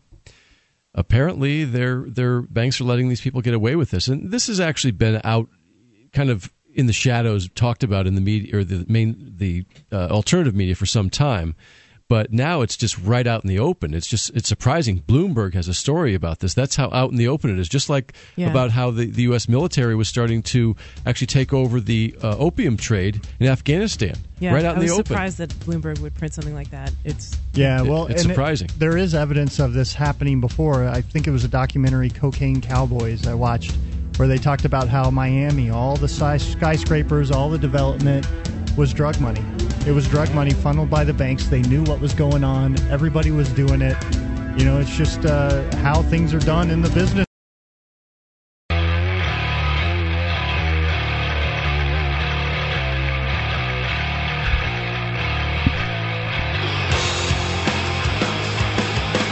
We are launching into hour number three of Free Talk Live, the Sunday edition. It is the show about your calls if you make them. 603 435 1105 is the number. Long distance charges do apply. Tonight, it's Sam here with you. And Wayne? And Stephanie. And we are, well, we started in the last hour talking about some of the banks and uh, the what's going on with Mexico and the drug war and how some of the money is apparently being laundered by not the Mexican banks, but the U.S. banks, the largest U.S. banks. The big ones, the big boys. To buy some little things like uh, large jet airplanes and cases full of a $100 million worth of uh, cocaine and Mm-hmm. that sort of thing. And so, uh, Wayne, why don't you continue on with this story? Just give us a, a brief recap for those just joining us and jump Well, right in. Basically what they found out is is that uh, there was a plane that was stopped in Mexico City, and they found 128 black suitcases packed with 5.7 tons of cocaine valued at 100 million dollars. And as they looked closer, they found out that the airplane was actually uh, financed and bought through laundered funds uh, through two of the biggest banks in the U.S. And this was reported by Bloomberg. So this this is out in the mainstream, right out right out in the open and it was no isolated incident. Uh, Wachovia Bank, as it turns out, had made a habit of helping to move money from Mexican drug smugglers. So this admission came in an agreement that the Charlotte, North Carolina-based Wachovia struck with federal prosecutors in March, and it sheds light on the largely undocumented role of U.S. banks in contributing to the violent drug trade that has convulsed Mexico for the past four years. Wachovia admitted it didn't do enough to spot illicit funds in handling $378.4 billion for Mexican currency exchange houses from 2004 to 2007. That's the largest violation of the so called Bank Secrecy Act, an anti money laundering law in U.S. history. Billions of dollars are, Yes. are being laundered through the banks, and they're not even reporting it. And then And you also. they're- Yeah, yeah, go ahead. Yeah, meanwhile, they're checking up on, you know, Joe Schmo down the street Oh, for yeah. depositing too many checks on one day or something, you know, mm-hmm. asking him for his social security number and all of his papers if he wants to open a checking account. And then you also find out in some of these stories that, that some of these so-called drug lords that get busted or get invaded by U.S. military in foreign countries are the ones who aren't laundering their money through the banks, Yeah. which is really interesting. It- yeah, and it's the same thing going on in Afghanistan. We had uh, mentioned this in the last segment, where the the mainstream media, BBC, came out and showed pictures of the soldiers loading big bags of black tar heroin onto trucks and uh, guarding the the poppy fields with the M16s and so forth, and then. You know, like just a couple months ago, or, or I think a month ago, we heard a story that came out of there saying that they're cracking down on the uh, opium dealers. Well, no, they're not. They're protecting them. Well, which ones are getting cracked down on and which ones are getting protected? exactly. The ones who are paying off the CIA, the ones who are cooperating with the U.S. military and helping them kill the people that they want to go over there and kill, are the ones who are not getting busted. And when you think about the whole war on drugs argument against it, it's all so logical. It's it's so it makes so much sense, but there's a problem. It problem. does because drugs get in people's lives and they ruin them. They cause a lot of uh, families to to really be destroyed and torn apart. It causes a lot of heartache in people's lives. Exactly. So, but at the same time, what people fail to realize, though, drugs. is is that the people, the big boys, the people who are really orchestrating all this, want drugs to be illegal because it's a lot more profitable when it's illegal. There's a risk premium. The big boys never get busted. The lower level dealers just get cycled in and out of the prisons. Yeah.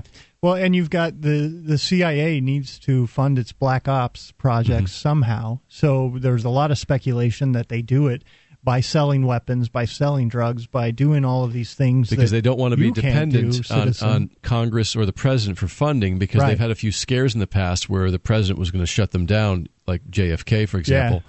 and and so yes, they well. And and then during the Vietnam War, that was the first big squall of that, where uh, there was a lot of rumor of, of heroin coming in in body bags from Southeast Asia, mm-hmm. and that's really when the the whole cult, the, the drug problem in this country started was during the Vietnam War. And then you've also have the police who they've had a trillion dollars spent on them. You think they're ready to say goodbye to uh, what 50, 60% of their police force? Probably more than that. Probably more like 70 to 80% of their police force because once you legalize drugs, the prices go down. You don't have the the kids. uh, we were in the park last night, uh, or not last night, the night before for the nightcap, and these two guys come in, and man, they were out of it. Like I could look at them, they're like they're kind of shaken almost a little bit. They're looking around. They're just not really um, here in the same reality as the rest of us in the park were, and I, I could tell these guys are on OxyContin or heroin or uh, you know one of the other uh, prescription drugs that Well, that's illegal. Sam. Well, it's not stopping them. And the reason that I knew this is because every time I go into jail, there are people there. This time, the last time, the guy on the way to from the court to the jail, he was trying to open the door. He's in handcuffs. We're going down the interstate at 60 miles an hour, and he's trying to open the door so he can jump out of the moving van in handcuffs and hopefully get away Wow. because he did not want to go back and get off, go through the detox of getting off of these drugs. What country was it? I think it was Portugal. There was a story recently how they dec- decriminalized drugs and Yeah. drug use declined sharply. It, Yeah, does, that yeah, Portugal. same thing with uh, Amsterdam. It goes up initially and then it declines because the the mystery is gone, you know, and people. the crime goes away. Yeah, The uh, um, I- I- there's not this uh, forbidden fruit safer. aspect to it anymore. And so I've seen guys just like these two folks who wandered into the car or into the park the other night. Uh, they they get hooked on these drugs, and it's an addiction. It's a sickness. These people need medical attention. Yes. and they're not being given it. Instead, they're being eventually they Punished. They like you know I talked to one guy. Well, we were we got really effed up and uh, we were high and it was awesome and and uh, then we realized well how are we going to do this tomorrow night? So their answer was to go rip the copper out of some abandoned building and that's what they got arrested for. Wow. Another guy was telling me, "Oh, we got this heroin. It was good, man. We shot up in the car and we're puking all the way home." And oh, and I'm like, "Are you serious?" How do you know it was yeah, heroin? That's your idea of This is this is like a good time as you injecting something into your body that destroys your uh, health and That's such a good point too. Like Ah. so much of the petty crime and the theft and Yeah. uh, you know ninety percent of it is, is what we hear drug from related. police. Yeah, it's ridiculous that you know that's the way that they pay for these things. And you know, you don't see people going and robbing a convenience store for beer and cigarettes. You see it for It happens, but it's rare. I it's not a common yeah. occurrence. because those things are not expensive. yeah. sure. And, you during and see- during alcohol prohibition, most of the alcohol, vast majority of it, was really the strongest, nastiest moonshine because it was more efficient and easier to produce. Beer and wine were a lot more cumbersome, and you're more likely to get caught. exactly. And the same thing During with illegal drugs. They get more concentrated. Yeah, Because like crystal meth, those things are easier to um, uh, make illicitly And to hide and to hide transport and and- transport. yeah. Yep, exactly. So if if drugs were legal or even at least decriminalized, you wouldn't have these problems, and you wouldn't have people stealing to buy it because it would be cheap and it would be actually more consistent, so you would have less overdoses for those Yeah. who were using it. Absolutely. It'd be a much safer world for everybody. It's just it's harder for people to get that through their head because they've been through the indoctrination centers known as the government schools And the where they mass train you. brainwashing tool called the television. Yeah, drugs are bad. We Yeah, got a war just on say no. drugs. just say no. No, you can't. Yeah, that's that's the thing. It's okay to say no, by the way. That that part's okay. Oh, Oh yeah. yeah, of course. Yeah, I, I think a lot of us in this room aren't really avid like drug users, No, or I'm alcohol not. for Wayne. drinkers or anything, except for Wayne. Yeah, you Being of sound mind and body is He a was doing for an me. eight ball in the car when I pulled up. Wow. All right, what else is in this uh, story here? I heard some outrageous figures. Yes, it was. Let me go pull it back here, but it was really ridiculous how much money Billions this of dollars flying through Wachovia's hands. and- Three hundred seventy-eight point four basically- billion between two thousand four and two thousand seven. That's a lot of money. so there's no way that they could have like not known about that. Of course, that's what No. This At article- some point, somebody knows who they're dealing Sure. with, knows that uh, you know this is drug money. So, What do you think's going to happen to them? Oh, slap on the wrist. Yeah, nothing. or nothing. yeah. All right, well, uh, we'll wrap this up. If there's any more to that story and get into some other things, you can call in 603 435 1105. This is Free Talk Live.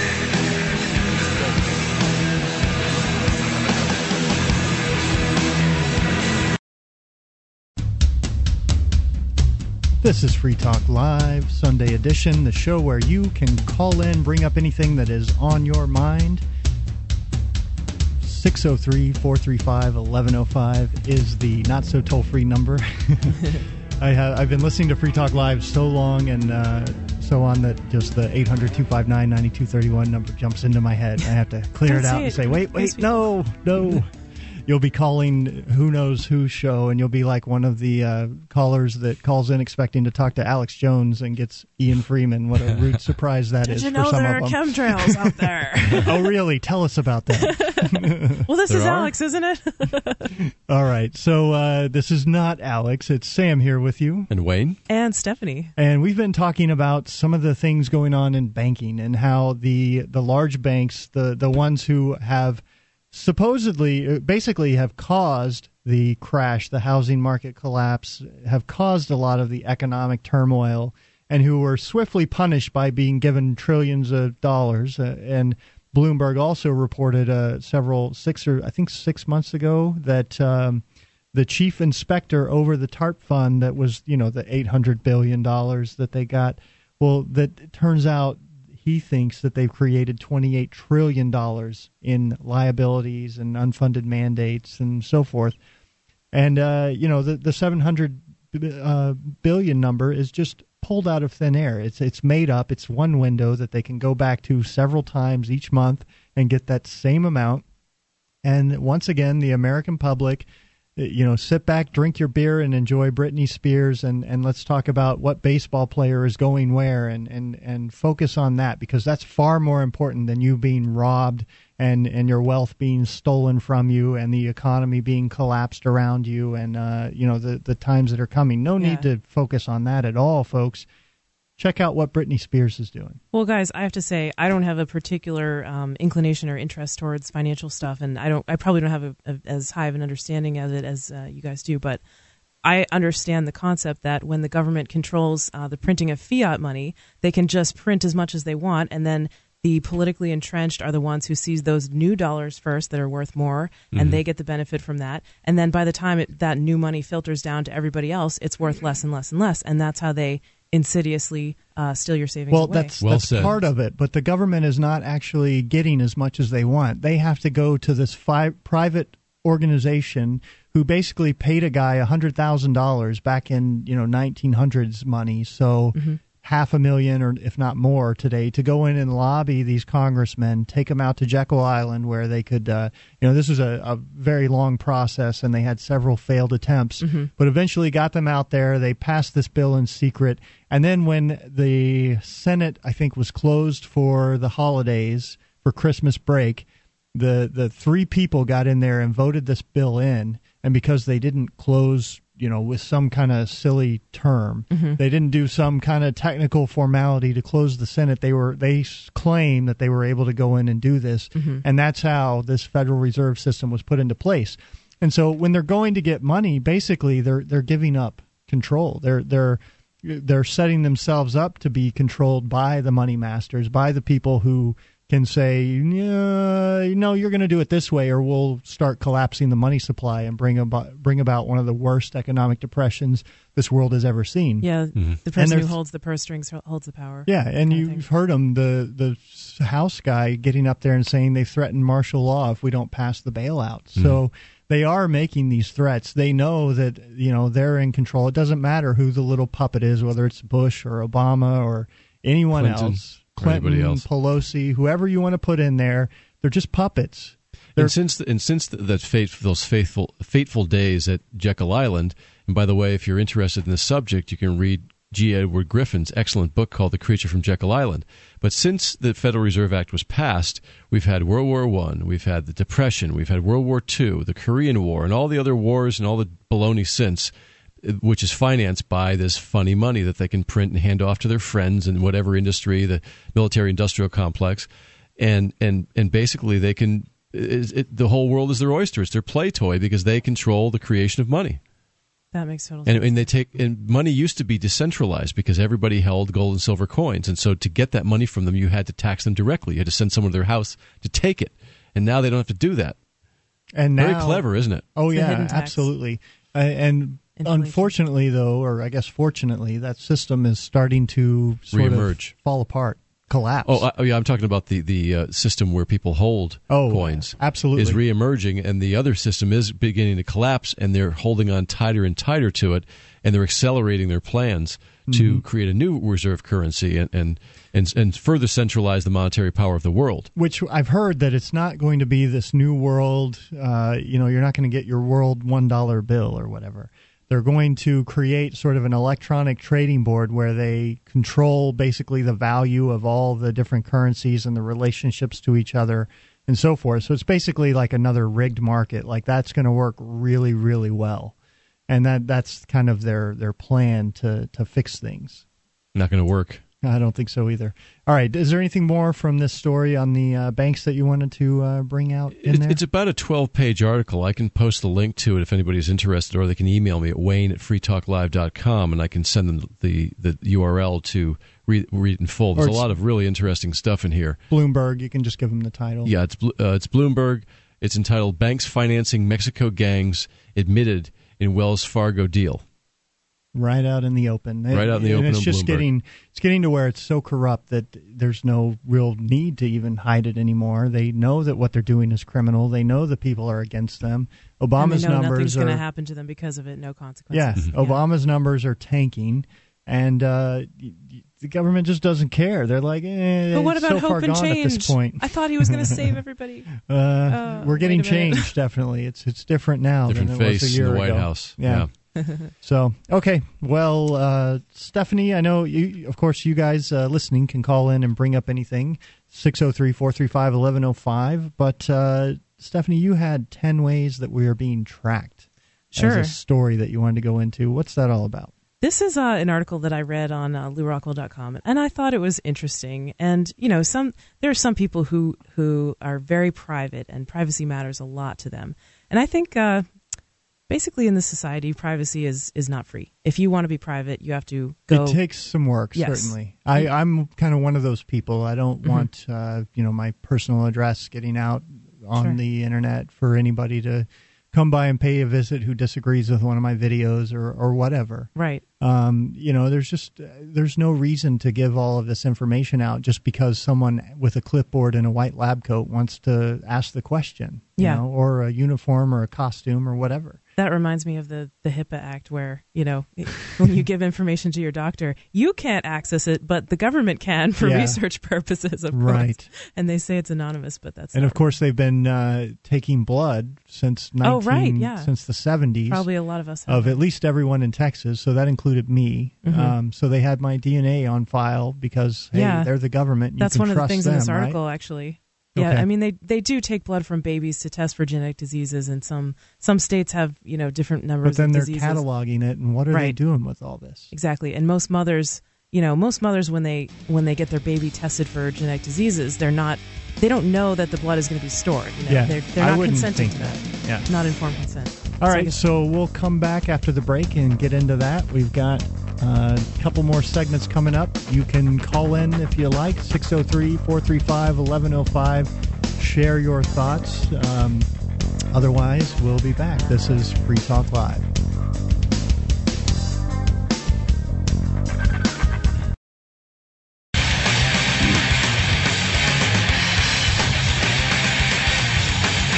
You're listening to Free Talk Live, the show about your calls if you make them.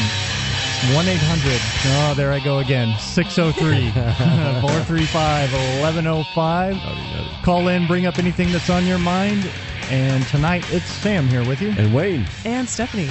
And you can find out more at uh, Free Talk Live. Lots of great features over there. There is the Shrine of Female Listeners. There's a new uh, Shriner amplifier out there doing uh, taking pictures in front of uh, someone who's done some civ- civil disobedience. Yes, that was so cool. I saw Pretty that. good pictures, and that was a great idea. What we're referring to is one at uh, PorcFest. Someone came up with the idea to print out these red stickers. I don't know if you've seen these, Wayne. they have uh, they're red with white lettering on them that says "Paying Taxes."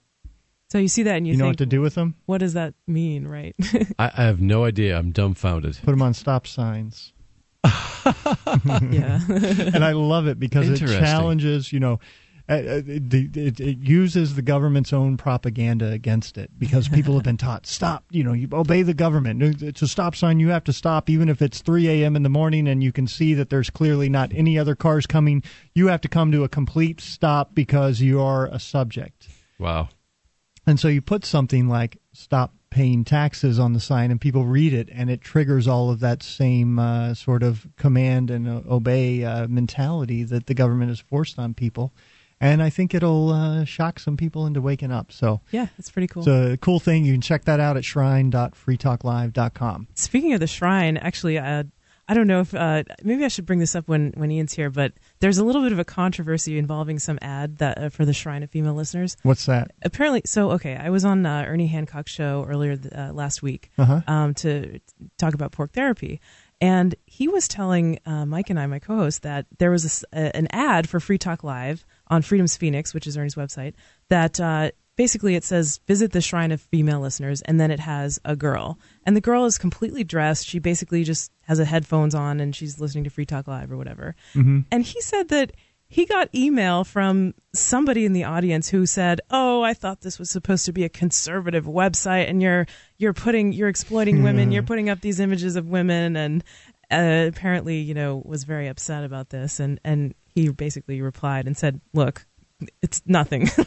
yeah that, that's pretty ridiculous i mean if you look there are pictures of eight-year-olds are those being uh, taken advantage of Um, and babies, yeah, they couldn't control having taken the picture of the baby listening to Free Talk Live. And these are people who who enjoy the show, who want to say, "Hey, you know, I'm a female listener, and this is something that I enjoy." Because in talk radio, it's mostly guys, twenty, what is it, twenty five to forty or something, that Right. uh, primarily are, are traditionally the ones listening to talk radio. Mhm. And so when you when Ian can can put something like this together and show that yeah we do have a lot of female listeners if you talk about something that they're interested in and you give people the opportunity to sort of guide things and share their opinions and not ram some idea down their throat but really have an open discussion that that's something that appeals to more than just men and it also I think there's a lot of people like there was a Sunday or a Saturday night show where a guy called in and he's like, "Hey, I just found you guys. I love what you're saying. I've never heard these things before." Yeah, that happens like every Saturday night. Well, they're like, uh, this kid was all. Well,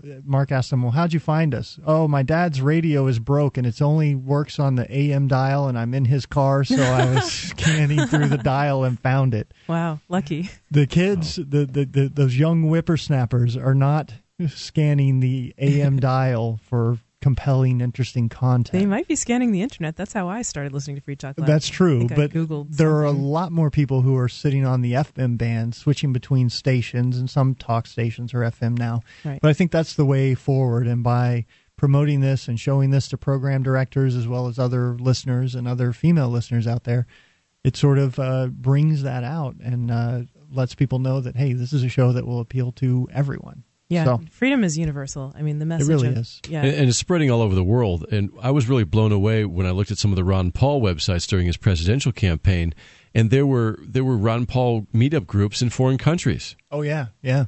right.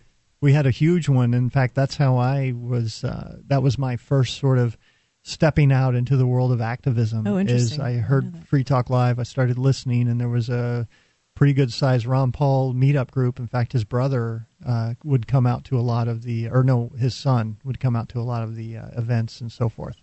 And uh, so I got to meet him and uh, talk to him uh, quite a bit. And I, you know, I realized that uh, this is politics. It's disgusting. They're not that you know they're just jumping through a bunch of hoops. This is not really for Mm. me. But it was sort of a, a process that I needed to go through to understand. Okay, I don't think the answer's here. Where Yeah. else is it? I'm And I glad you didn't get burned looking. out and just stop going because of that. I'm glad you Yeah, took it well, I mean, I had already decided that you liked. I wanted to do you know something with this and do a lot more, and uh, that was just something I could do locally while I was there because there weren't all of these civil disobedience people around. I was still And then you moved to New Hampshire, and there were all these people doing drinking beer in the police station. Right? destroying the young minds of, of the local community. I feel destroyed. I All right, so let's get back into this story that we were talking about. Oh, 10 ways that uh, you are being tracked from LewRockwell.com. Right. Well, it was actually reposted on LewRockwell.com, but it's from the Activist Post. Apparently, I don't never not familiar with that website. Okay. Anyway, okay. The war on terror is a worldwide endeavor that has spurred massive investment into the global surveillance industry, which now seems to be becoming a war on uh, quote liberty and privacy. Given all that the new monitoring technology, uh, sorry, given all the new monitoring technology being implemented, the uproar over war- warrantless wiretaps now seems moot. High tech first world countries are being tracked, traced, and databased literally around every corner. Governments, aided by private companies, are ga- gathering a mountain of information on how average citizens uh, who seem uh, who so far seem willing to trade liberty for supposed security. Here are some of just the uh, just some of the ways that the matrix of data is being collected. And the first one is GPS. So they're saying G- GPS chips are now uh, appearing in everything from U.S. passports to cell phones to cars. More common uses include tracking employees uh, and all forms of private investigation. And I, this is totally true about GPSs in phones. I mean, I worried. Oh, yeah. I worried about reading this article because it may have sort of a, I don't know, co- conspiratorial or kooky sounding bent to it, I suppose. But I remember um, talking to Brad Jardis one time when he was a when he was a cop in New Hampshire. Mhm. He quit his job because he realized that what he was doing was wrong, and that was cool. Um, but he was telling me that you know he can't count the number of times that he's used someone's cell phone to track where they are. Oh yeah, So, yeah. They do it it all the, all the time. time. all the time, and it it takes just a matter of seconds. We used to actually sell the um, the positioning system because we had test clients deployed at all of the uh, cell cell towers, Uh-huh. and they're communicating with each other to complete uh, messages from from call signaling for setup and troubleshooting and so forth. Yeah. But we could issue a command and just have it spit back the location from the three um, radio uh, basically. Tri- yeah, doing Yeah. triangulation. We that would only give the works radio to so, measurements so much accuracy. I think within yeah. about uh, five meters. I Right, think. okay. So. And and it you know it takes seconds. We would turn it over to a company called TruePosition, and then they Mhm. would come up with uh, where you are. Wow.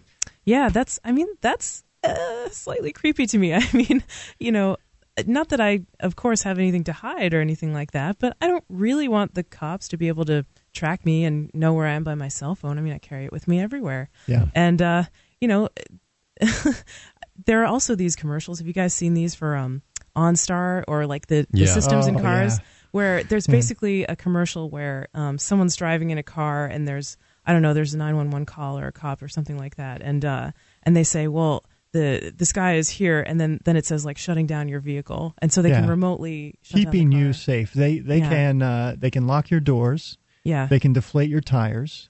They can you know in some cars. Um, they can kill your engine, hmm and they can also turn on the microphones inside of your car Yep. and just go ahead and listen to you know your your conversation, what you're talking about, who you're with, that sort of thing. It's it's really a great system yeah coming I mean, out of uh, government motors there. and I could see how that could be um, used for good. You know, any any kind of technology. Oh, um, yeah. is is a double edged sword, right? It can be used for great life enhancing purposes that make everything better, and it can be used for the government to abuse you and hurt you. Yeah. and maybe cases of mistaken identity or whatever. You know, and unfortunately, you know, under the government paradigm, they will use it to control the lives of others and micromanage and tell us all how to live, what to do.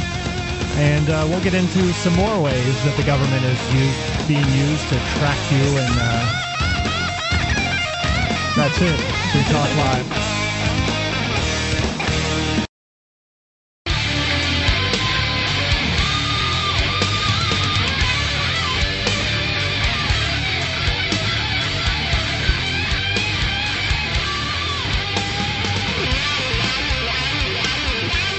This is Free Talk Live, the live Sunday edition. It is the show about your calls. There's still time for you to uh, call in and join the program if you make it now, 603 435 1105. For those of you who heard me uh, leaving the last break, I just kind of ran out of uh, things to say there because I think this bumper music just gets really loud and it's hard to try and uh, talk over it and, and think of what you're saying. And I don't even know if you guys can hear me because it goes goes up. Gives, it gives me a mini stroke. A mini stroke? Yeah. Okay. so I'll see if we can get that uh, maybe corrected or flattened out a little bit. And uh, so if uh, you guys don't want to call in, we will continue on and talk about the 10 ways that we're all being tracked. So, Stephanie, what's uh, next on the list? All right, the next one is internet. Internet browsers are recording every move, forming detailed cookies on your activities. The NSA has been exposed as having cookies on their site that don't expire until 2035. Major search engines know where. That's you- reasonable. yeah. I mean, computers last uh, five, ten years, Oh, so gosh, they're yeah. pushing it out for twenty-five years. yeah. Uh, And you're on a low low carb diet, so you don't like cookies. that's right. I That's avoid right. cookies. I purge my cookies. No. Cookies, yeah, for the less technical. Thank you, Wayne. Or uh, just a little bit of information, like a unique serial number that gets put into your browser, so that every time you come back, they can associate you with that uh, that computer, with that internet request. Right. And, you know, they can be used for a variety of purposes. I- Oh yeah, you know it keeps track of your login when you go back to a forum, so you don't Right. have to log in and use a username and password every time. Sure. It keeps track of uh, you know when you're shopping through Amazon or most other stores.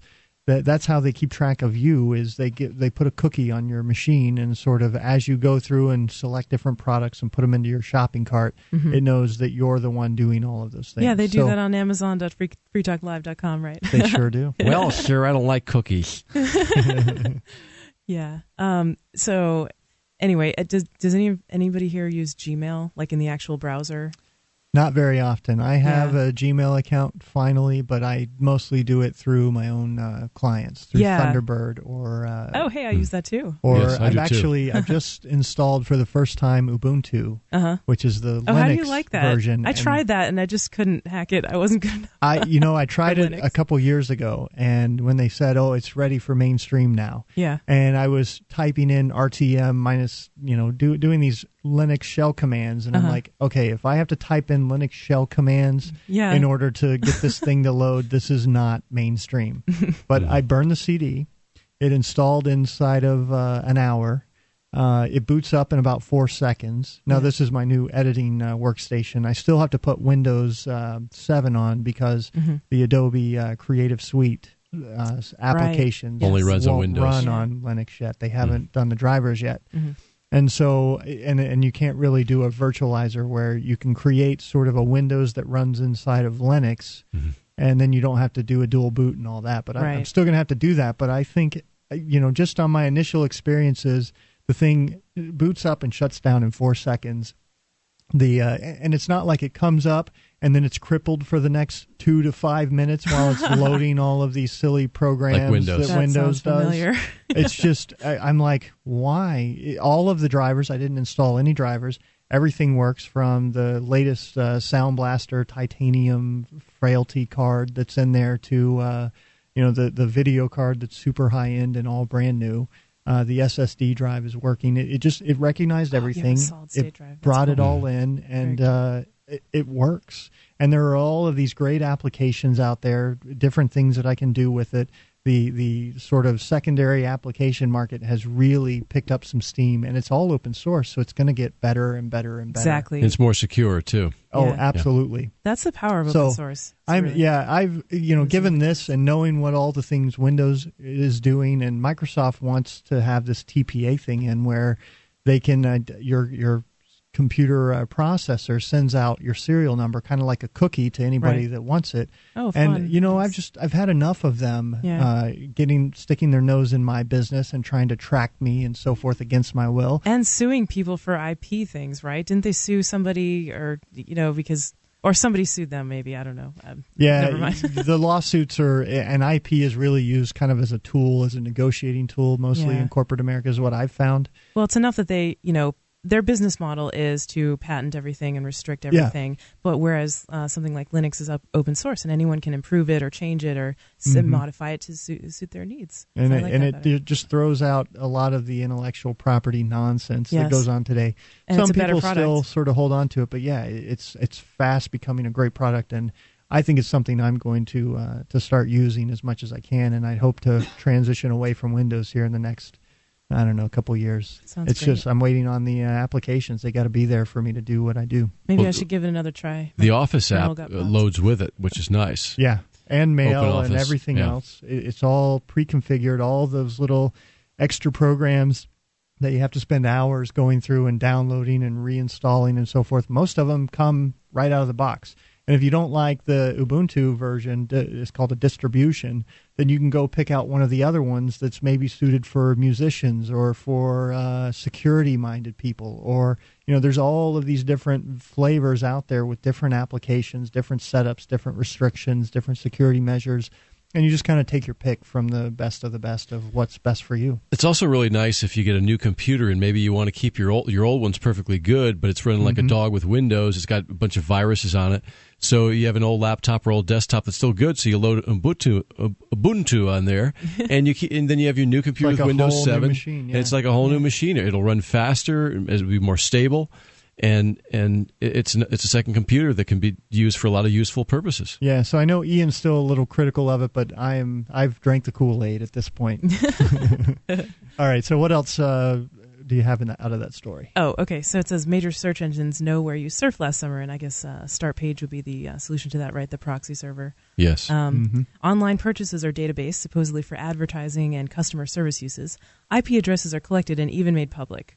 Controversial websites can be flagged internally by government sites, as well as rerouting all traffic to block sites the government wants to censor. And they were just in the news for uh, pulling down, I think, seventy thousand blog pages because one guy, I don't remember where. It. I think it was think- here. Oh, really? Uh, they, there was one guy who had some objectionable content, so they went to the ISP and said, "Yeah, you, you need to give us the server." And so they And they, the IPK, uh, there's they had no choice, is what they were saying. Of course, they had a choice. They could say no and face the consequences, the wrath of the the criminal gang. I don't blame them for cowering at that and just saying, "Oh, okay, here you go, federal government. We'll just we'll just turn off our entire system and wipe out the the thoughts and the contributions of seventy thousand people." Well, how do they know that this one person wasn't a provocateur like a Hal Turner or something? Well, uh, they don't. But They you don't, know, right. The, the men with guns have a piece of paper that says they can do X, so you better do it. Okay. That's what it comes down to. Right. Okay. So, um, uh, I mean, basically, that's it for the uh, internet thing. They're just uh, listing a bunch of ways that you're tracked online. Next is RFID. Forget your credit cards, which are meticulously tracked, or the membership cards for things so insignificant as movie rentals, which require your social security number. Everyone has Costco, CVS, grocery chain cards, and a wallet or purse full of many, many more. RFID or proximity cards take uh, tracking to a new level in uses ranging from loyalty cards, student ID, physical access, and computer network access. This is really interesting. Latest developments include an RFID powder developed by Hitachi, for which the multiple uses are endless, perhaps including tracking hard currency so we don't even keep cash undetected. Well, cash isn't hard currency. It's fiat currency, but hard currency is gold and silver. But but I digress. Anyway, um, they've developed some kind of RFID powder apparently. Oh, and they yeah. could, you know, go on anything. So you've heard about that this are thing? just i mean it's, it's they're smaller than grains of sand Yeah. that uh, they There's can a just sort picture of on sprinkle this anywhere article. It's it's crazy. Is the It magic is. dust? and it's gonna it's gonna get everywhere i mean they're going to use this to track people and create this uh, com- this authoritarian lockdown society where uh, people have to beg permission and, and if they don't like you they can just turn you off Wayne, you can't go shopping anymore because you don't have the government approved ID. And by the way, we're tracking you from the RFID tag in your jeans and your shoes. Uh, that pair of headphones has one. The watch you're wearing has an RFID tag and the ID in your wallet. And we can tie all those together. So even if you're not carrying your wallet on you where we have that ID number, we've seen you previously go by with all of these groups of RFID numbers. So now we can associate you just by all of the things that you own. Or maybe if you give stuff out as gifts, now we can figure out who your friends are because we know that you know you had this RFID number and now it's showing up with this other profile. Yeah, but that's what Facebook is for. That's true, and a lot of people are uh, are willing to uh, give it up here Yeah, I and think that's one and of just them sort of here. throw their privacy under the bus. And uh, you know, it doesn't have to be important to everybody, but uh, they got pictures of themselves smoking dope. it can and will be used against you. So that's it for the Sunday edition. Uh, for those of you that didn't hear, Ian's in jail. Um, we'll, We I'm he sure, gets hear more about wants to that tomorrow. And tonight it's been Sam I Am. And Wayne. And Stephanie, thank you. Join us back uh, Monday for more free talk.